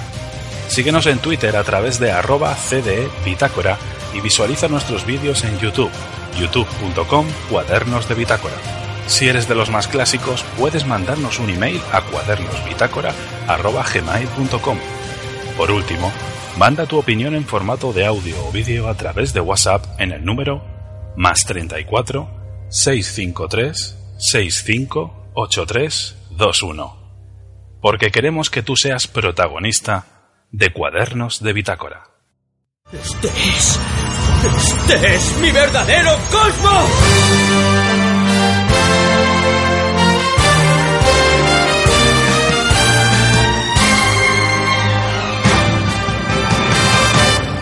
Enciende tu cosmos y adquiere el séptimo sentido en la galaxia del podcast. Un programa en el que analizamos, debatimos y opinamos semana tras semana sobre todo lo referente a este fenómeno social llamado Seiya y donde el fan tiene una labor fundamental. Contacta con nosotros a través de universosaintseiya.com o en usspodcast.gmail.com. En Facebook puedes encontrar nuestro grupo o fanpage como Universo Saint. Y en Twitter somos arroba Universo Saint.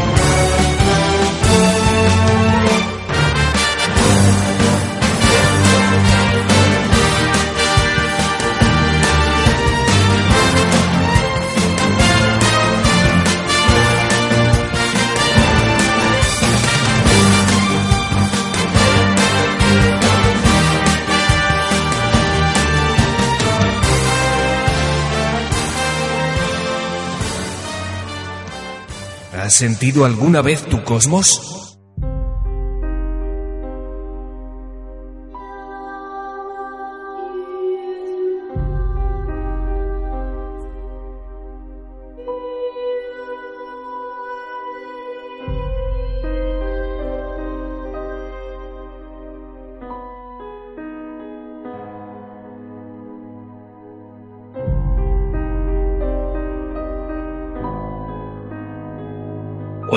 De Bitácora. Bueno, pues nos encontramos en esta segunda parte, por llamarla de, de alguna manera, de cuadernos eh, de bitácora. Y yo creo que a Sergio le va a tomar el relevo Nacho, ¿no? Nacho. Sí, yo voy a hablar un poco de los casos concretos o más, más centrados en, las torturas que se realizaban en España. Voy a hacer una revisión muy rápida. Voy a hablar de, torturas que se llevan hablando, de- que se llevan practicando desde hace varios siglos. Entonces, bueno, yo pretendo ser esto como una historia brevísima de la tortura en España. Entonces, nos vamos a remontar a la época visigoda. Entonces, en la época visigoda eh, existe un documento de Chindasvinto donde hace un, un sumario de todas las torturas eh, y condenas a los que se le practicaban a, a los reos que caían bajo las redes de la justicia visigoda. Entonces entró un poco por lo primero, para los delitos sexuales, eh, como por ejemplo la sodomía, la pena que se imponía a los reos que eran caídos en caídos en, en, digamos en desgracia era la castración. Y era una castración pública evidentemente era una castración dolorosísima es pues como la gente puede suponer eh, la, extirpación de, de los testículos y, y el pene en algunos casos. Y esta castración aparte pues no había ni anestesia. Estamos hablando de, de varios siglos antes de, de que se inventase los anestésicos. Y eh, por supuesto eh, estaba sujeto a que el reo eh, cogiese algún tipo de infección, lo cual a largo plazo podía suponer un- una condena de muerte dolorosísima, ya que esta, estas infecciones pues eh, derivaban normalmente en una septicemia que en los cuales el, reo moría en- entre fiebres y pues también en también solía tener como consecuencia que cierta incapacidad física porque la castración pues no se, no se realizaba en las mejores condiciones médicas. En los casos de infanticidio o traición a la corona, lo que se realizaba en estos casos por los amables gobernantes visigodos era el vaciado de las cuencas de los ojos, que era una tortura que se llevaba practicando en los tiempos de la antigua Grecia. Entonces, en este caso, en caso de traición, eh, cuando se conmutaba eh, con la pena de muerte, se realizaba esta, este vaciado de la cuenca de los ojos de igual manera. Dolorosísima, con la posibilidad alta de, de desarrollar una infección porque no se realizaba en las mejores condiciones asépticas y eh, evidentemente el reo quedaba eh, inutilizado para el resto, el resto de su vida. ¿Qué pasa con la falsificación? Y entramos un poco en, los, delitos monetarios.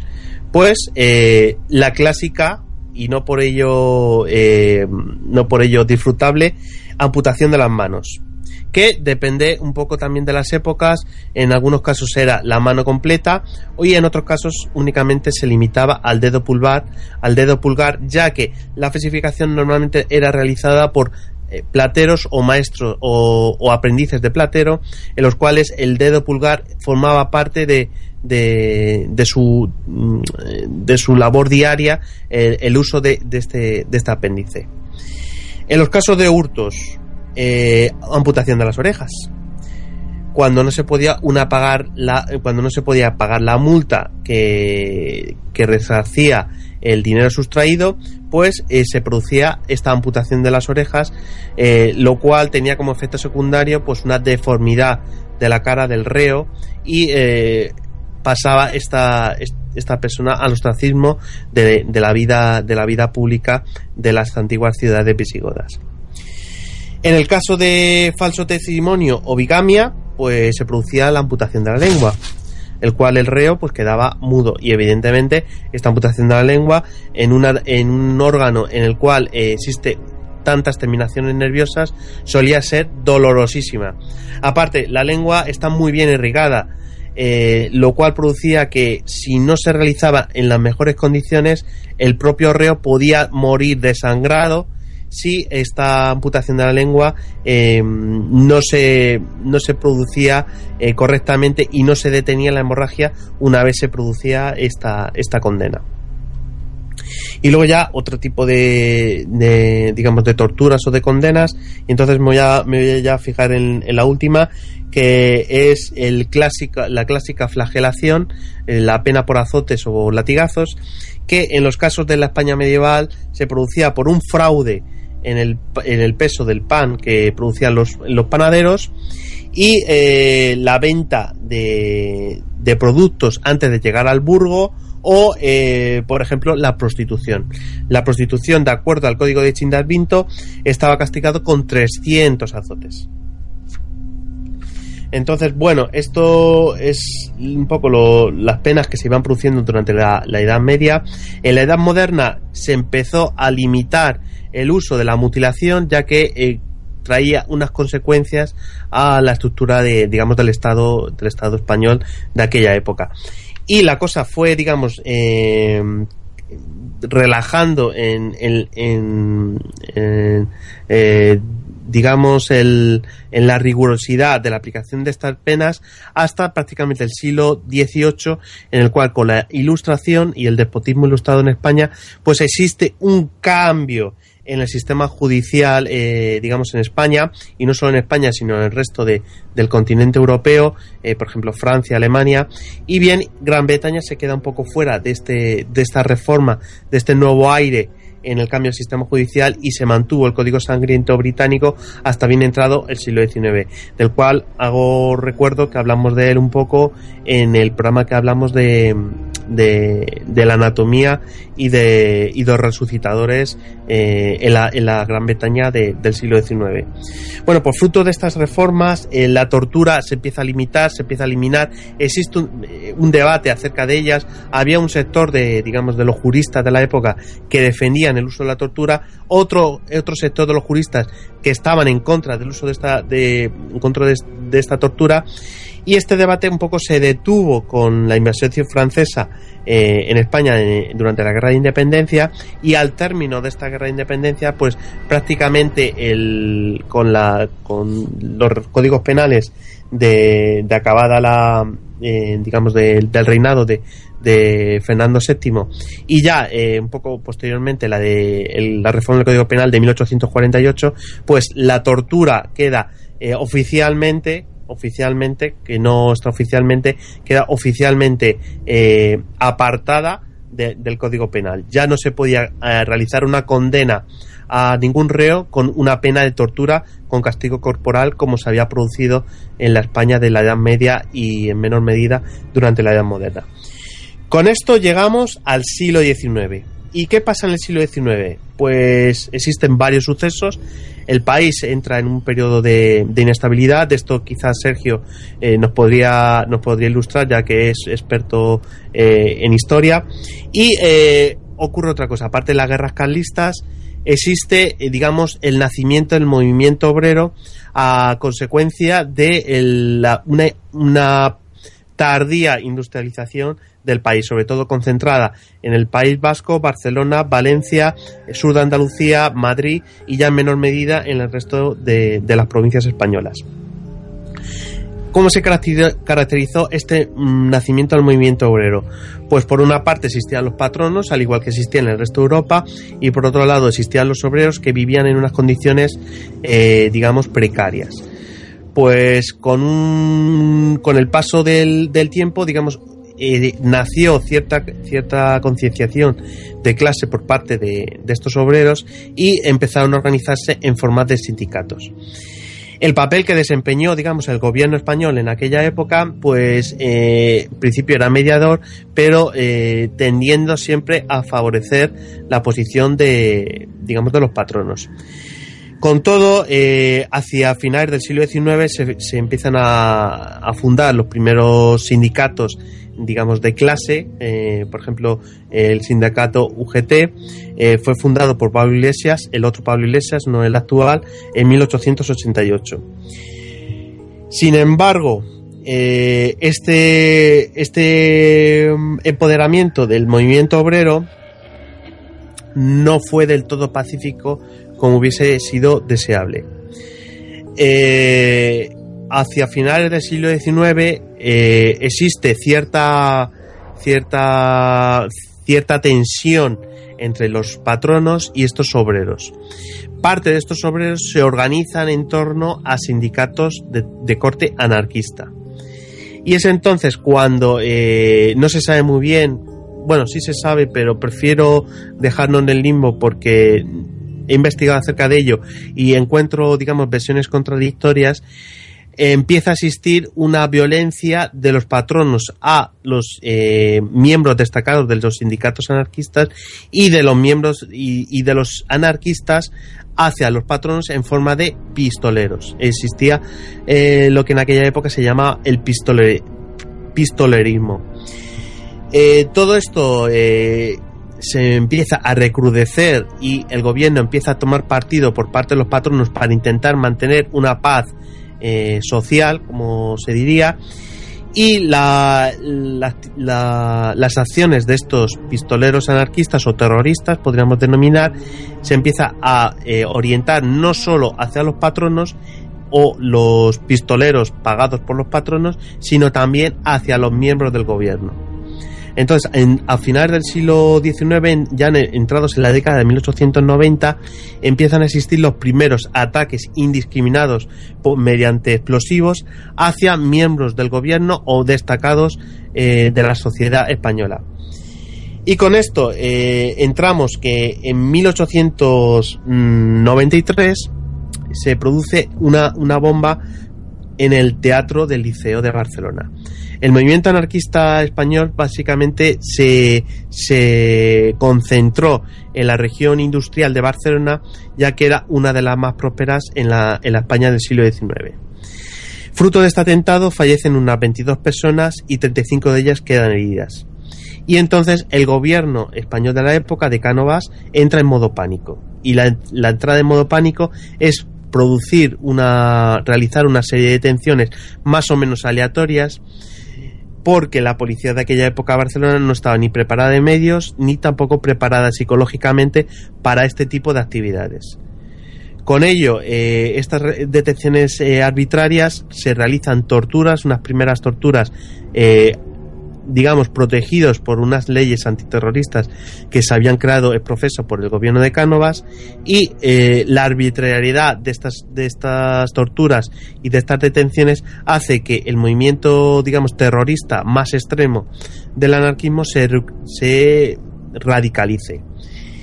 Y con ello llegamos a 1896 donde se produce un otro atentado que es el atentado de la procesión del Corpus Christi Y aquí ya la, eh, la situación se salió de las manos, tanto por un sentido como por el otro. Al igual que ocurrió eh, tres años antes, el gobierno entró en modo pánico. Y entonces las autoridades actuaron rápidamente y se pusieron a, a detener a 400 personas entre los miembros destacados, digamos, de los movimientos obreros, tanto de la parte anarquista como de la parte de movimientos protocomunistas o socialistas o, lo que se denominaba en aquella época librepensadores y también de la, de la secta masónica. Eh, estas personas, algunas fueron llevadas al, castillo de Montjuïc, otras fueron alojadas en alguna otra prisión de la ciudad de Barcelona y otras en un, en un navío de la Marina Española. En la prisión de Montjuïc es donde se realizaron estas una serie de torturas encabezadas por miembros destacados de las fuerzas del orden de la ciudad de Barcelona. Entre las torturas que aparecen, que aparecen relatadas por algunos de estos miembros de, que fueron detenidas, eh, cuentan como que estuvieron en, situación de aislamiento, eh, estuvieron sin tener comunicación de si estas personas habían sido detenidas durante días o semanas a sus familiares. No les suministra, otra tortura fue no suministrarles agua ni comida y cuando pasaron un, uno o dos días, pues en vez de eh, suministrarles comida, les, dieron eh, de comer eh, bacalao sin, sin desalar, o sea, bacalao salado. Y le dieron el bacalao salado, pero no le dieron el agua para, para poder saciar la sed que ya acumulaban de estar, digamos, sedientos eh, y con eh, eso eso es eso es tener mala leche ¿eh? bueno era era una manera de tener esa tortura no solo física sino psicológica para que estas personas confesasen aparte vemos que son torturas que no tienen ningún tipo de efecto físico no son golpes que se les suministran ni, mm. ni nada de eso son más bien psicológicas luego al ver que no se llegaba a ningún tipo de clarificación, pues las torturas se subieron de nivel. Entonces, pues em, dentro del entorno de las torturas psicológicas, pues por ejemplo era la humillación, desnudaban a los reos o a los sospechosos de haber participado en este atentado, le privaban el sueño, ya sabemos que una de las peores torturas a las que se, puede, se le puede someter a una persona es la privación del sueño. Eh, a partir de las 72 horas, si una persona no, no, no ha dormido, entra, eh, empieza a tener eh, rasgos de locura dar rasgos de locura que son irrecuperables. Con tan solo tres días sin haber dormido eh, ni haber hecho, hecho una cabezada ni siquiera un momento. A partir de 72 horas. No, no, es, no es tanto tiempo. Uno, un, un nuevo nivel de torturas, pues ya sí que entraron en la categoría de las torturas físicas, al ver que estas torturas no iban teniendo efecto en, en la resolución del caso que tenían entre manos de este atentado que causó la muerte de varias decenas de personas.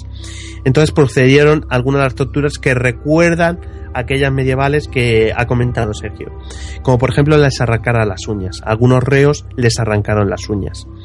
También hubo aplastamientos genitales. Este aplastamiento genitales veremos que es un, es, algo, es un rasgo común de las torturas españolas que se han ido desarrollando desde el siglo XIX hasta bien entrado el siglo XX.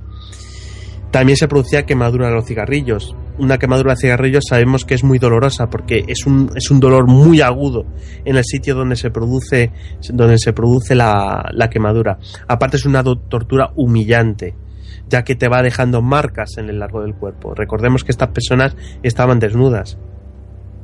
Posiblemente también estarían, eh, digamos, inmovilizadas. Y una de las torturas también que realizaron era colgar a estas personas atadas eh, durante, durante horas durante horas que le permanecían atadas, estaban colgadas del suelo, no podían apoyar los pies en el suelo, lo cual eso repercutía también en una tensión extra sobre los, sobre los tendones y los músculos del cuerpo. De hecho, eh, algunas de estas personas que sufrieron este tipo de torturas, eh, por ejemplo, de estar colgadas en, en, la celda, fallecieron durante, durante este proceso de torturas en el castillo de Montjuïc. Eh, los efectos que lograron las autoridades con estas torturas fue una confesión inmediata de los, de los delitos que cometieron. El problema fue que había demasiadas personas confesando un atentado, lo cual era a, todos modos absurdo. Sin embargo, el juez eh, fue adelante con esta acusación y la sentencia que se dictó el 4 de mayo de 1897 eh, fue que la de cinco sentencias de muerte, que fueron fusilados en el propio castillo de Montjuic, 20 penas de cárcel y 63 penas de destierro. La pena de destierro era una pena, digamos, no son torturas, pero era una pena habitual en la España del siglo XIX hasta prácticamente entrada en, la Segunda República, en la cual ya no existía tal pena de destierro. Lo más gracioso de todo es que ninguno de estos acusados que sufrieron todas estas torturas y que confesaron inmediatamente eh, y que confesaron tras, eh, días de tortura, ninguno de ellos cometió el atentado el, asesino real fue un anarquista, porque era un atentado anarquista, eh, era un francés llamado Giraud, que cometió el atentado y huyó a Argentina vía Francia, inmediatamente después del atentado. ¿Por qué sabemos todo esto, estas torturas que se realizaron? Porque las autoridades cometieron un, gran error y fue el detener eh, a miembros destacados del anarquismo, pero y también a miembros, digamos, de la sociedad eh, catalana que eran eh, favorables al movimiento obrero, pero que eran, eh, digamos, gente cultivada, era gente educada. ¿Y qué hizo esta gente educada? Pues eh, naturalmente confesar o relatar todas esas torturas que, sufrieron a diversos medios, tanto, tanto nacionales como internacionales. Por ejemplo, una de las personas que se hicieron eco de las torturas que recibieron estas personas fue el escritor valenciano Blasco Ibáñez que realizó una serie de artículos y, me parece que también escribió un libro al respecto. Sin embargo, a nivel internacional, la persona que hizo una confesión que fue eh, que tuvo gran eco en el faro internacional fue Fernando Tárrida del Mármol, que escribió un libro eh, en francés digo el título en español porque en francés es inexistente, que se llama Inquisición de España. Fue un libro de 1897, es un libro como comento en francés, y entonces este libro, con estas confesiones de estas torturas y el relato de los sucesos del, que, de las personas que soportaron eh, este, este cautiverio en el castillo de Montjuic, eh, llegó a la esfera internacional y llegó a la esfera internacional recibiendo condenas uninánimes de eh, el gobierno francés, el gobierno británico y sobre todo muy importante el gobierno estadounidense.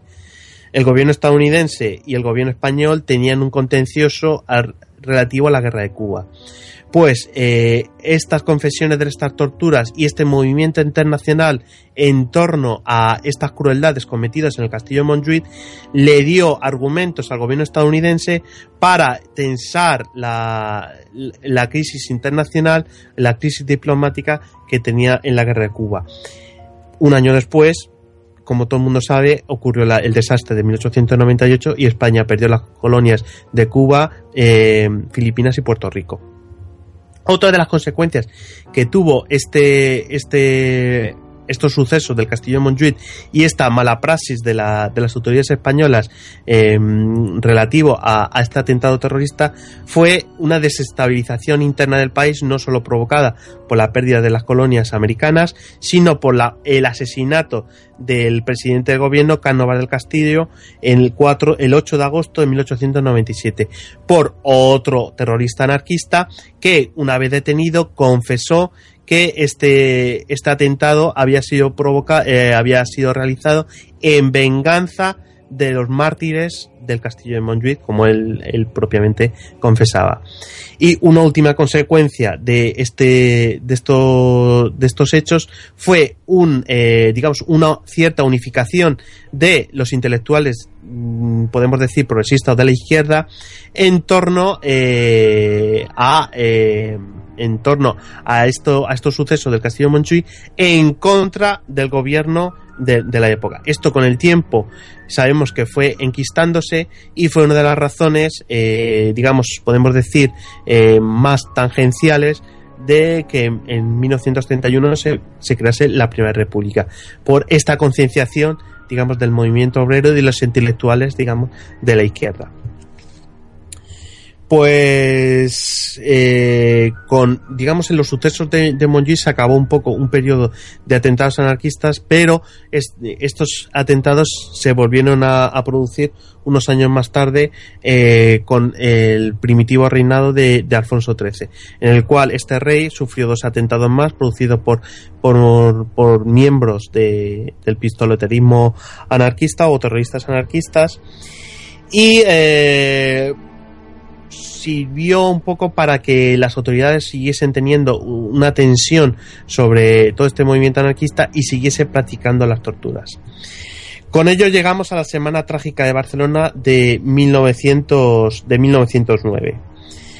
Eh, ¿En qué consistió eso? Fruto de la represión que iba teniendo el movimiento obrero por parte tanto de digamos de la patronal como de digamos del gobierno eh, del gobierno de la época eh, que únicamente quería mantener la, digamos una paz social eh, se vio recrudecido por el, estallido de una nueva guerra en Marruecos unas semanas antes de la Semana Trágica de Barcelona. Con el estallido de la guerra, el gobierno no tuvo más remedio que solicitar, eh, digamos, reemplazos con los cuales llevar, eh, digamos, estos, esta, estas reservas hacia la guerra de Marruecos. Eh, el problema que vino es por el sistema de reclutamiento que iba teniendo estos, estos, estos reclutas. La gente se podía librar de, de ir a la guerra de Marruecos si pagaba eh, una suma astronómica. En aquella época creo que estamos hablando de unos 6.000 reales cuando el sueldo mínimo era de unos 20 reales por un obrero de, una fábrica. Eh, evidentemente no podía eh, no podía pagar tal suma de dinero las clases más pobres, pero sí lo podían pedir, no lo, sí lo podían, digamos, pagar las clases más favorecidas. Con ello, eh, con este clima de, represión que se, venía produciendo eh, y por este estallido de la guerra en el cual en, en una parte mayoritaria de la población eh, adquirió unos tintes de, de, de, que la, de que la guerra, digamos, la iba a pagar los pobres, tanto, tanto con su sangre, sino también con, su, con la explotación que estaban sufriendo. El 18 de julio de 1909 estalla la Semana Trágica de Barcelona por un suceso en el cual unas, unas aristócratas dieron una serie de escapularios y una serie de medallas a un, a un a una, eh, a una compañía de fusileros que iban a, iban a ser destinados a la guerra de Marruecos y que estaba formada eh, mayoritariamente por antiguos obreros de las fábricas. La gente estalló eh, en rabia contra estas aristócratas y la situación se escapó de control a las autoridades que no fueron capaces de sofocar esta, esta rebelión y entonces estalló la Semana Trágica de Barcelona. En principio esta semana trágica empezó como pues como una, una manifestaciones eh, digamos eh, antibelicistas en contra de la guerra de Marruecos. Pero luego la situación degeneró mucho y degeneró de tal manera que se mezcló el antibelicismo con el anticlericalismo. Y lo que tuvieron a bien, eh, digamos, esta, esta, esta serie de personas fue el, el, asaltar los conventos, el torturar, en cierta manera, a las monjas que se encontraban en estos, en estos conventos y en estas iglesias, y el hacer una exhibición macabra, ya que exhumaron los cuerpos de estas monjas y los expusieron a la calle. Tras eh, realizar esto y realizar estas acciones, eh, digamos, tan macabras y con la convivencia de la población que que cierta, eh, cierta parte de ella disfrutaba, eh, pues finalmente el gobierno consiguió sofocar la, la manifestación y procedió nuevamente a una a detenciones arbitrarias de, de, ciertas personas y a las condenas de a muerte de, de, de, unos miembros destacados de digamos destacados de Barcelona de digamos de, los sectores más más hacia la izquierda y a, a las penas de, destierro de otras tantas Y lo hicieron de, de la misma manera que realizaron un poco con, con los sucesos de Monjoy. Se volvieron a repetir las torturas, las torturas que hemos relatado, y se volvieron a repetir eh, la arbitrariedad de, de, de, estos, tratamientos. Y nuevamente eso sirvió a largo plazo para que los miembros más destacados que formaron parte de, estos sucesos con posterioridad eh, alcanzasen, digamos, eh, el poder eh, al, caer la monarquía de Alfonso XIII y, subir la Segunda República. Pasó de largo la Segunda República, siguió, eh, a pesar de que existe muy buena, es, es controvertida el, los periodos republicanos, porque existen dos bandos, digamos, de, de, opiniones enfrentados, de que la República, por un lado, dice que fueron muy positiva, por otro que, que fue un horror, yo prefiero no entrar en ello, pero a, a lo que nos cernimos, si siguieron existiendo torturas durante la Segunda República, siguieron existiendo torturas durante la República. Podemos decir que sí. Hay documentos al respecto.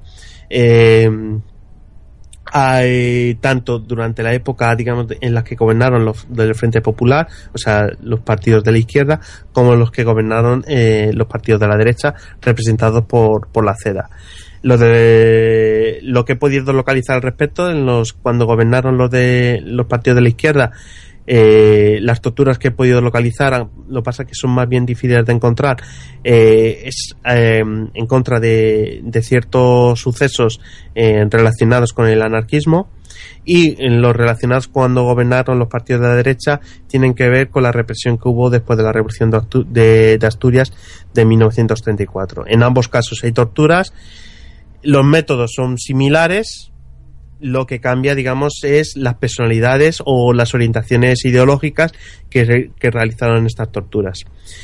Con ello llegamos a la guerra civil, lo mismo, torturas tanto del lado de, del, gobierno republicano eh, como del como del lado digamos del lado rebelde o, o, el bando nacional como, como la gente quiera decirlo tampoco quiero entrar eh, en ello porque hay mucho escrito al respecto y con ello entramos en el franquismo. Y en el franquismo eh, hay muchísimo escrito al respecto y eh, lo que voy a relatar es un poco las, las torturas que habían al respecto.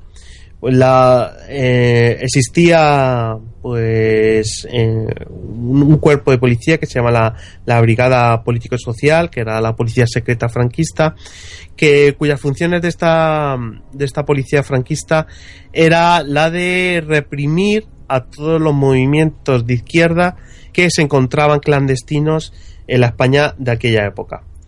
Eh, los modos de, de, tortura que realizaba esta brigada político-social o también incluso la, la, policía regular cuando se hacía, hacía detención de algún tipo de reo que había cometido algún tipo de hecho violento, algún tipo de asesinato para que confesase o porque efectivamente se, se, se trataba de alguna, de alguna persona eh, del movimiento izquierdista de, de manera clandestina, era generalmente hacer culatazos en la cabeza, oídos y boca para desorientar al, al, prisionero.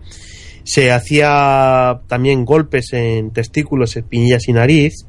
Eh, todo esto que estoy relatando está, está bastante documentado. Hay muchísimas muchísima, muchísimos trabajos al respecto porque es un, es un aspecto de la historia española donde, donde se ha trabajado mucho en el tema de torturas. Luego también, por ejemplo, se hacía golpes con palos eh, envueltos en telas. Esto lo que hacía era que se hacía el golpe, el, eh, el prisionero recibía el golpe, tenía dolor eh, en esa región, pero la región donde, donde recibiese ese golpe no tenía, un, no tenía una visibilidad como si podía tener un palo sin estar envuelto por esta tela, por estar eh, más o menos acolchado. Eh, otra tortura muy típica, y de, yo creo que es la única que no hemos hablado, porque de golpes y, y, y retorcimiento de testículos y ataque a, los genitales hemos, hemos estado hablando, eh, es lo de la bañera, que es eh, hundir la cabeza de, del prisionero en, en, un, en un barreño con agua, o en una bañera o en un recipiente amplio con, con, agua. Se iba sumergiendo, se, al, al, prisionero se le daba esa, ese, esa situación de, de asfixia y entonces cuando estaba a punto de, fallecer pues se le sacaba la cabeza del agua, se le dejaba que respiraba y otra vez se le volvía a meter la, la cabeza en el agua. Eh, otra tortura era por ejemplo estar de pie sobre pulgares. Esta era una tortura muy efectiva ya que eh, los, las terminaciones nerviosas en los pulgares son abundantes y entonces el estar, aunque sea unos minutos, ya empiezas a sentir un gran dolor en esos pulgares y un efecto secundario es que estar en esta posición a largo plazo eh, te producía lesiones en los cuales eh, podían ser permanentes o si eran temporales te duraba mucho tiempo, por ejemplo, no podías andar con propiedad durante, durante un, largo periodo de tiempo. Eh, entonces, lo que sí tengo son confesiones. Lo que no sé, Carlos, te pregunto eh, si, si puedo comentar una. Está buscando y hay confesiones y puedo comentar si puedo comentar una confesión de, de un reo que, que sufrió en 1973 o, o no lo ves adecuado. Sí, sí, sí. Vale, pues esto es un testimonio real de, digamos, de un sindicalista. Pasa que era un sindicalista que no estaba muy significado en los sindicatos, tampoco formaba parte de los movimientos clandestinos, eh, lo que cual resulta, resulta sorprendente. Entonces empieza a relatar. Vale, mira, eh, empiezo. El 20 de mayo acudí a Lyon a una reunión del Comité Central y el 23 de mayo, cuando volví a España, tras pasar la frontera, dos agentes de paisano de la policía política nos hicieron bajar del autobús. Fui encañonado y cacheado en presencia de la gente. Luego, entregada a la Guardia Civil, que nos retuvo en un calabozo del puesto de la Yonquera, hasta la llegada uno de los, de los inspectores de la Brigada Político-Social, que, esposado y con una rodilla en los riñones, me trasladaron a los calabozos de Vía Layetana en Barcelona. En el viaje fui continuamente golpeado e insultado. Me pusieron unas, unas pequeñas esposas que me hacían sangrar las muñecas hasta el punto de que tuvieron que aflojármelas al advertir que perdía mucha sangre. Permanecí ocho, ocho días en la comisaría. Creo que fue entre el 24 y el 31 de mayo, sometido a interrogatorios y torturas durante cuatro días no pude hacer ni de vientre ni apenas orinar. Cuando conseguí hacerlo, el color del orín era de un color rojo subido. Recibí golpes continuos en el tórax, la espalda y las nalgas, propinados con palos de madera, porras y barras recubiertas de tela. Me daban puñetazos terribles en el abdomen y apagaban sus cigarrillos en mi pecho y brazos. Me aplicaron también corrientes eléctricas. Otra tortura fue la de la bañera. Agarrado por el pelo, me sumergían en la cabeza hasta hacerme sentir que moría por asfixia. En otro momento de las torturas me pusieron firme erguido, apoyado contra la pared, por la yema de los pulgares hasta que caía al suelo. Así repetidas veces. Cada, cada, desfallecimiento era castigado con palos, insultos y patadas en los testículos, las nalgas y otras partes del cuerpo. Una vez en la cárcel, el médico preguntó si había sufrido torturas. Por toda respuesta, me alcé la camisa y mostré un pecho y espalda cubierto de inmensos maratones y desgarramientos la, de la piel. Quedó anotado que no se observaba señal alguna que, permite, que permitiese suponer el uso de tortura en las dependencias policiales. Como secuelas tengo dañadas dos costillas y el pulgar de la mano izquierda lo tengo casi inutilizado. Sufro también ciertas dificultades y alteraciones del sistema nervioso aunque algunas de estas disfunciones han ido redu reduciéndose con el tiempo. Lo que resulta escalofriante es que todo ello ocurriese medio año después de la muerte del dictador. Esto, esta es una confesión de, esta persona eh, a, a, principios de 1976. Eh, bueno, con ya entramos un poco en el periodo más benévolo con la constitución de 1978 eh, digamos el gobierno entrante del, gobierno de Adolfo Suárez entró en, eh, en, una nueva época y entonces se produjeron una serie de reformas eh, digamos legislativas y una de las más importantes fue que en la ley del Código Penal de, del 3 1978 del 17 de julio eh, pone prácticamente fin a la tortura sistemática en, en, España.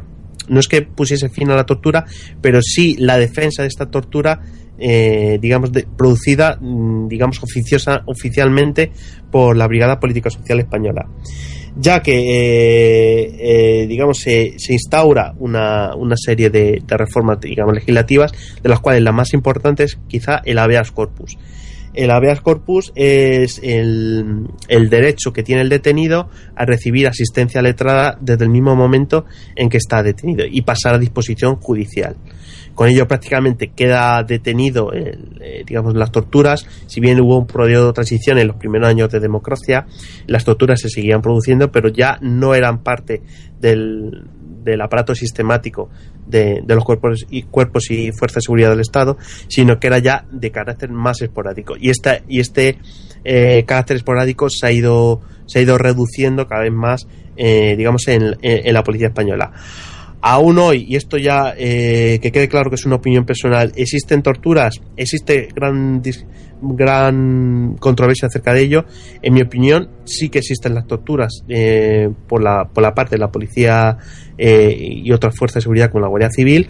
Si bien esto, eh, digamos, es muy, muy, muy, muy esporádico, no responde a, digamos, a ninguna sistemática de, de los oficios que puede realizar la policía y lo que sí sería deseable es que eh, se investigase más acerca de ello, se hiciese este tipo de, digamos, de interrogatorios o, de, o de, pesquisas policiales cada vez más transparentes eh, para, eh, digamos, continuar y ganar la confianza de la ciudadanía de la labor de, digamos, de la policía. Eh, únicamente voy a decir que existen informes al respecto. Eh, uno de ellos es el informe de, de, Amnistía Internacional de 2007 y otro que es el informe de Martínez Sein de la ONU realizado en el 2009, donde se plantea la posibilidad de que sí que existan torturas en, por parte de, digamos, de, la, de las fuerzas y cuerpos de seguridad del Estado y que eh, requieren pues la investigación por parte, digamos, de las autoridades españolas.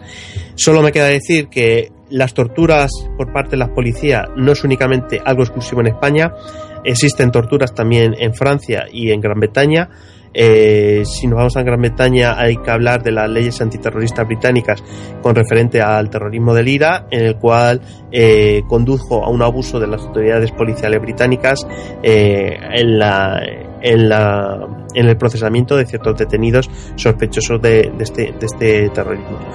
Eh, con lo cual, con ello quiero decir que eh, España no es un país especialmente eh, especialmente negativo en el, en el, tema de las torturas policiales, pero únicamente hay que hay que poner esfuerzo en para que estas torturas cada vez sean más mmm, una cuestión histórica que una cuestión de actualidad. Bueno, eh, ¿alguna cosa que puntualizar, Sergio? ¿O avanzamos? No, no, no. La verdad es que un repaso perfecto y amplísimo y bastante, bastante conciso para el material que hay. Bueno, pues eh, vamos a avanzar un poco, vamos a entrar ya en lo que es la recta final de, de este monográfico de cuadernos de bitácora dedicado al, al, al universo de, de, las torturas y me gustaría hacer eh, ya, bueno, me gustaría, perdón, que hagáis ya varios relatos o varias intervenciones cortas de cosas más curiosas y que no son tan conocidas como por ejemplo eh, lo que comentaba al principio y lo hablábamos luego en privado Sergio el tipo de tortura psicológica que por ejemplo nos podemos encontrar en, en la Segunda Guerra Mundial. Exacto exacto. Es una cosa que, que muchas veces lo dejamos de lado ¿vale? Y es ya no solo la tortura física, que muchas veces comporta tortura psicológica, sino la, tortura, la tortura psicológica en sí, la que no comporta ningún contacto físico.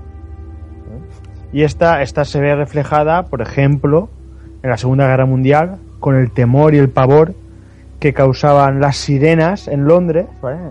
cuando llegaban cuando llegaban los aviones nazis a bombardear, o simplemente el sonido de sirenas que causaban los continuos, continuos ensayos para, para meterse en búnkeres, en subter, subterráneos, ¿vale? cualquier tipo de, protección, escala al suelo contra las bombas, ¿vale?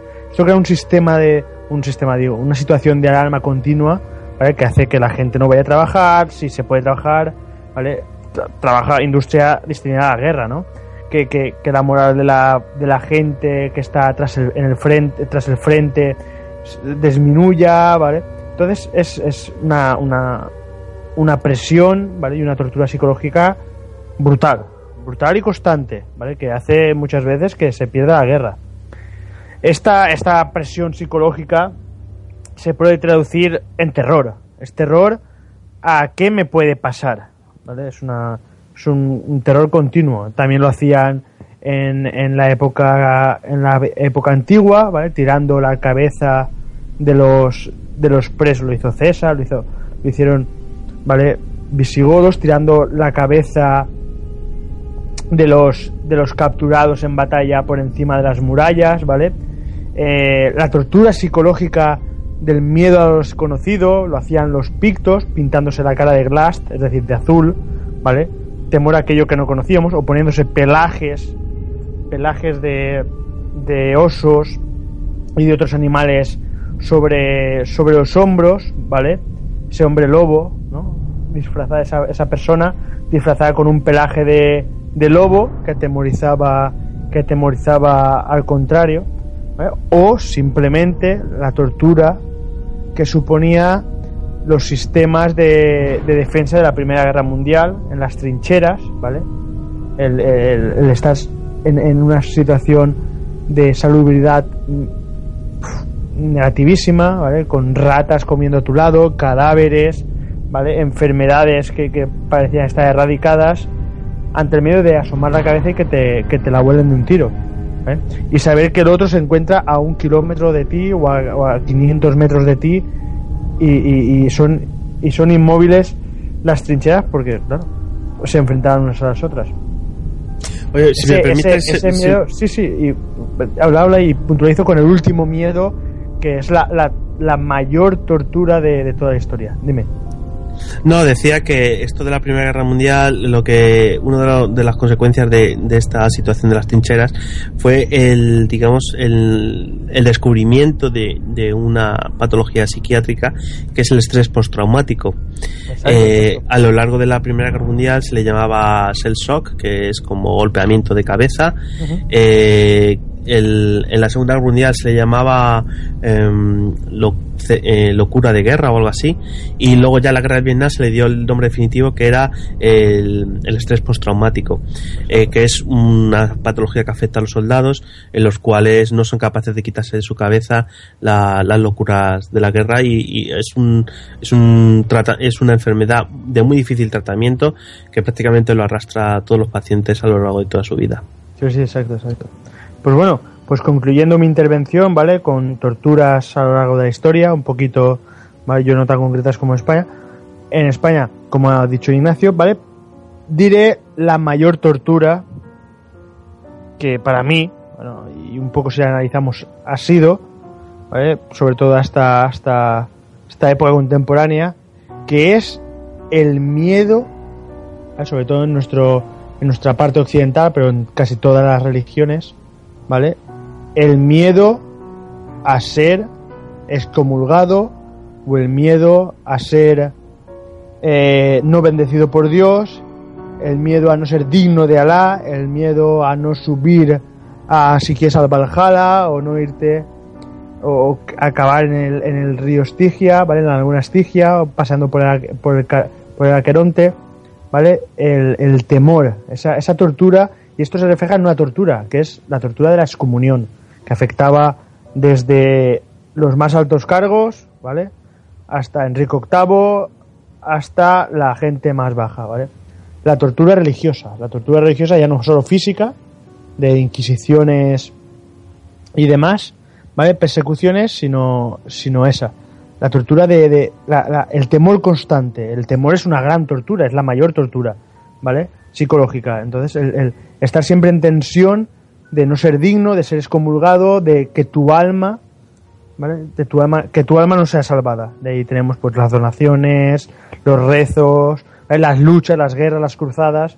Entonces, ese, ese para mí sería la, la mayor, digamos, la mayor tortura continuada, porque no hay que olvidar que no solo tenemos las torturas puntuales para confesar algo, sino las torturas continuadas, que son eso, largas guerras, y situaciones de subyugación a un poder religioso o un poder espiritual o el temor a que, a que tu jefe te arbitrariamente te, te mate. Yo ahí ya concluiría, concluiría mi, mi proceso de analizar las diferentes torturas.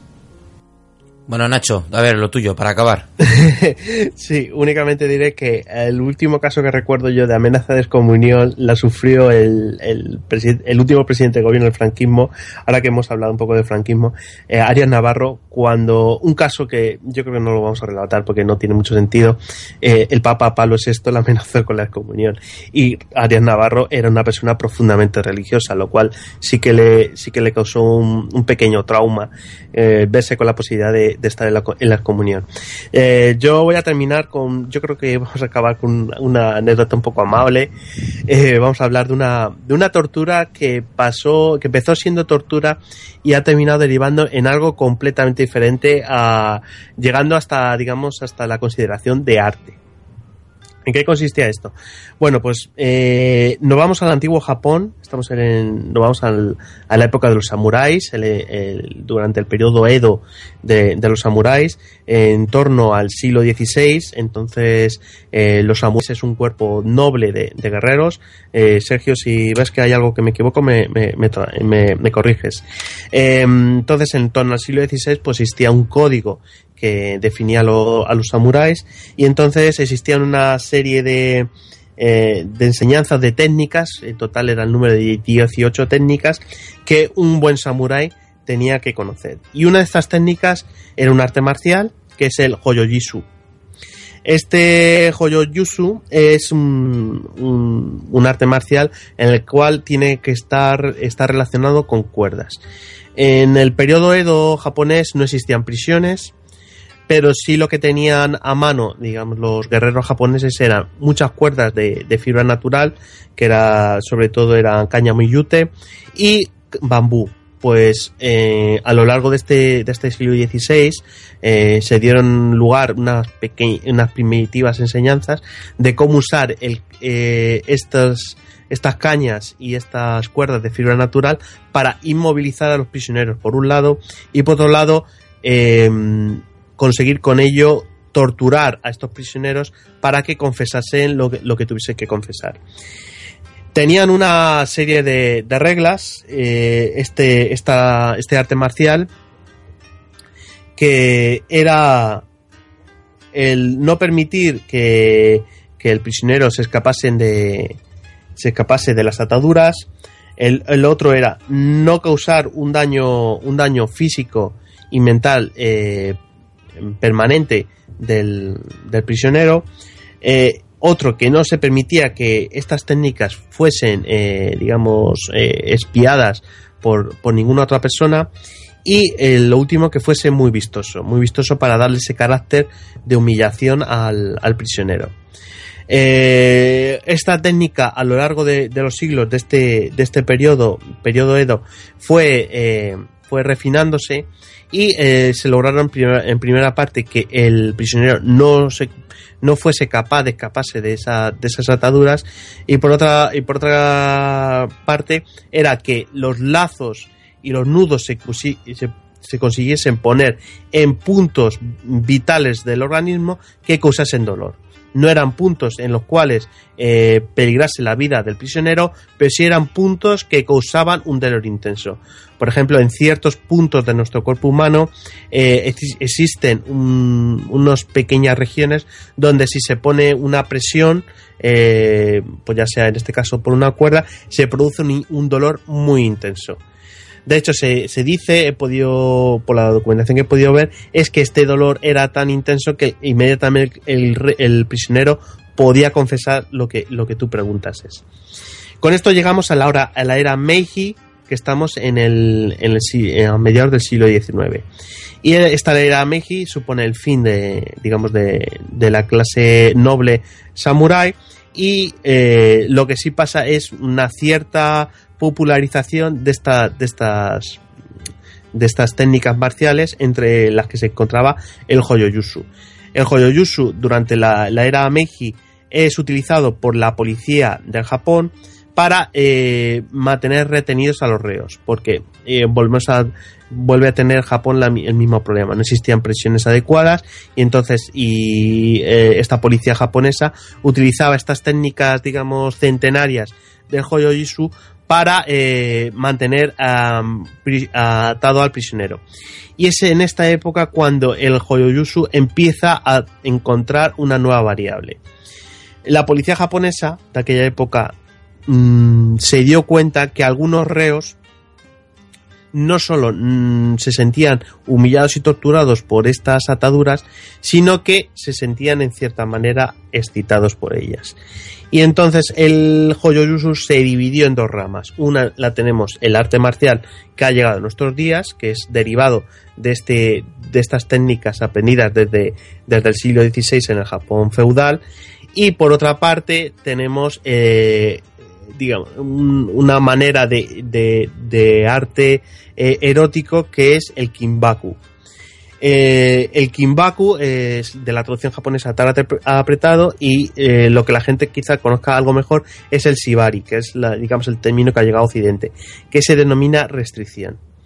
Lo que hacía el kimbaku es, utilizando estos principios de hacer estas ataduras en, en estos puntos donde causaban dolor, pues si se desplazaban estos puntos donde causaba dolor a otros puntos donde se consigue el efecto contrario, que es causar placer.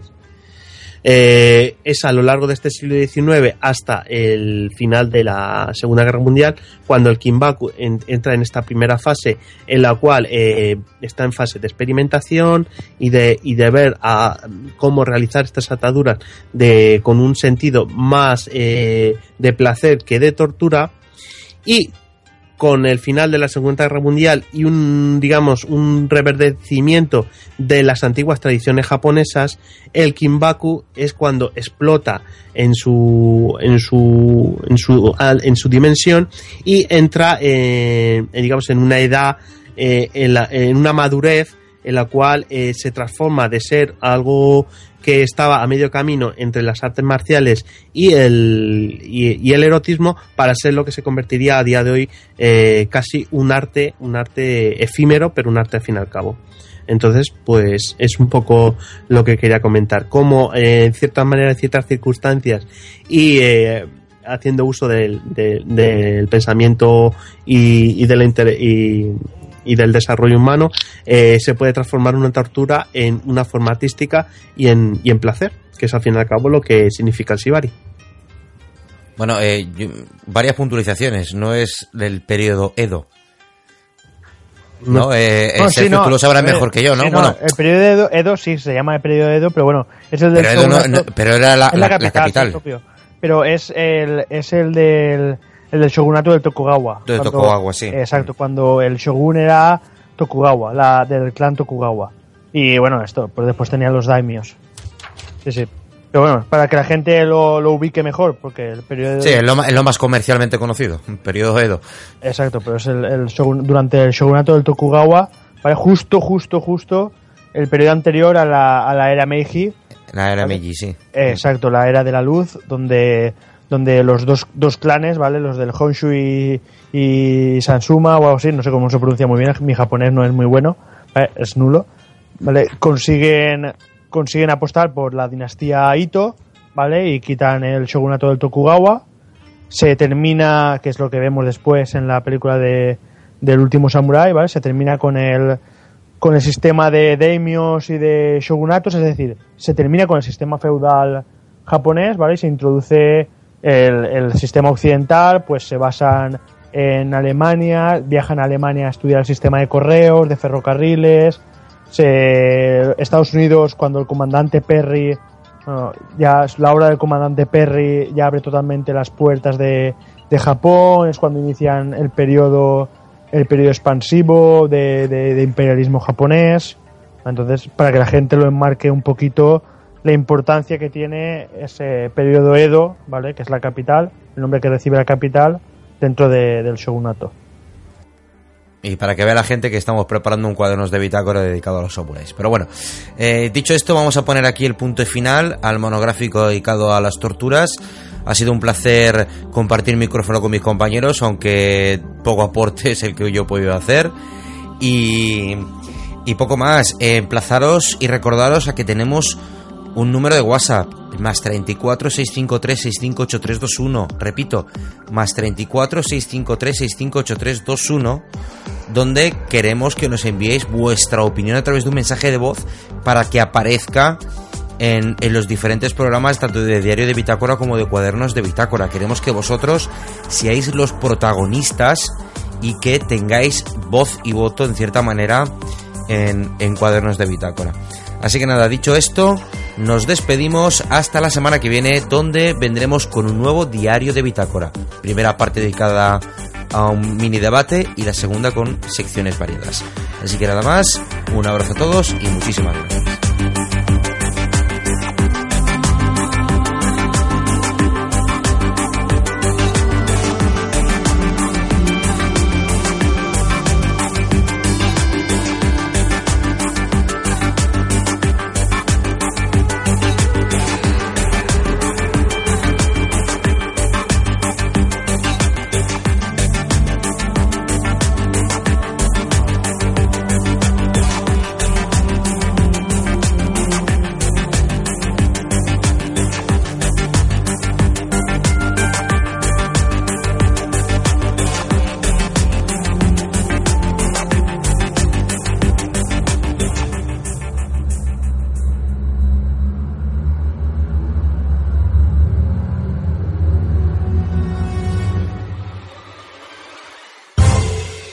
Cuadernos de Bitácora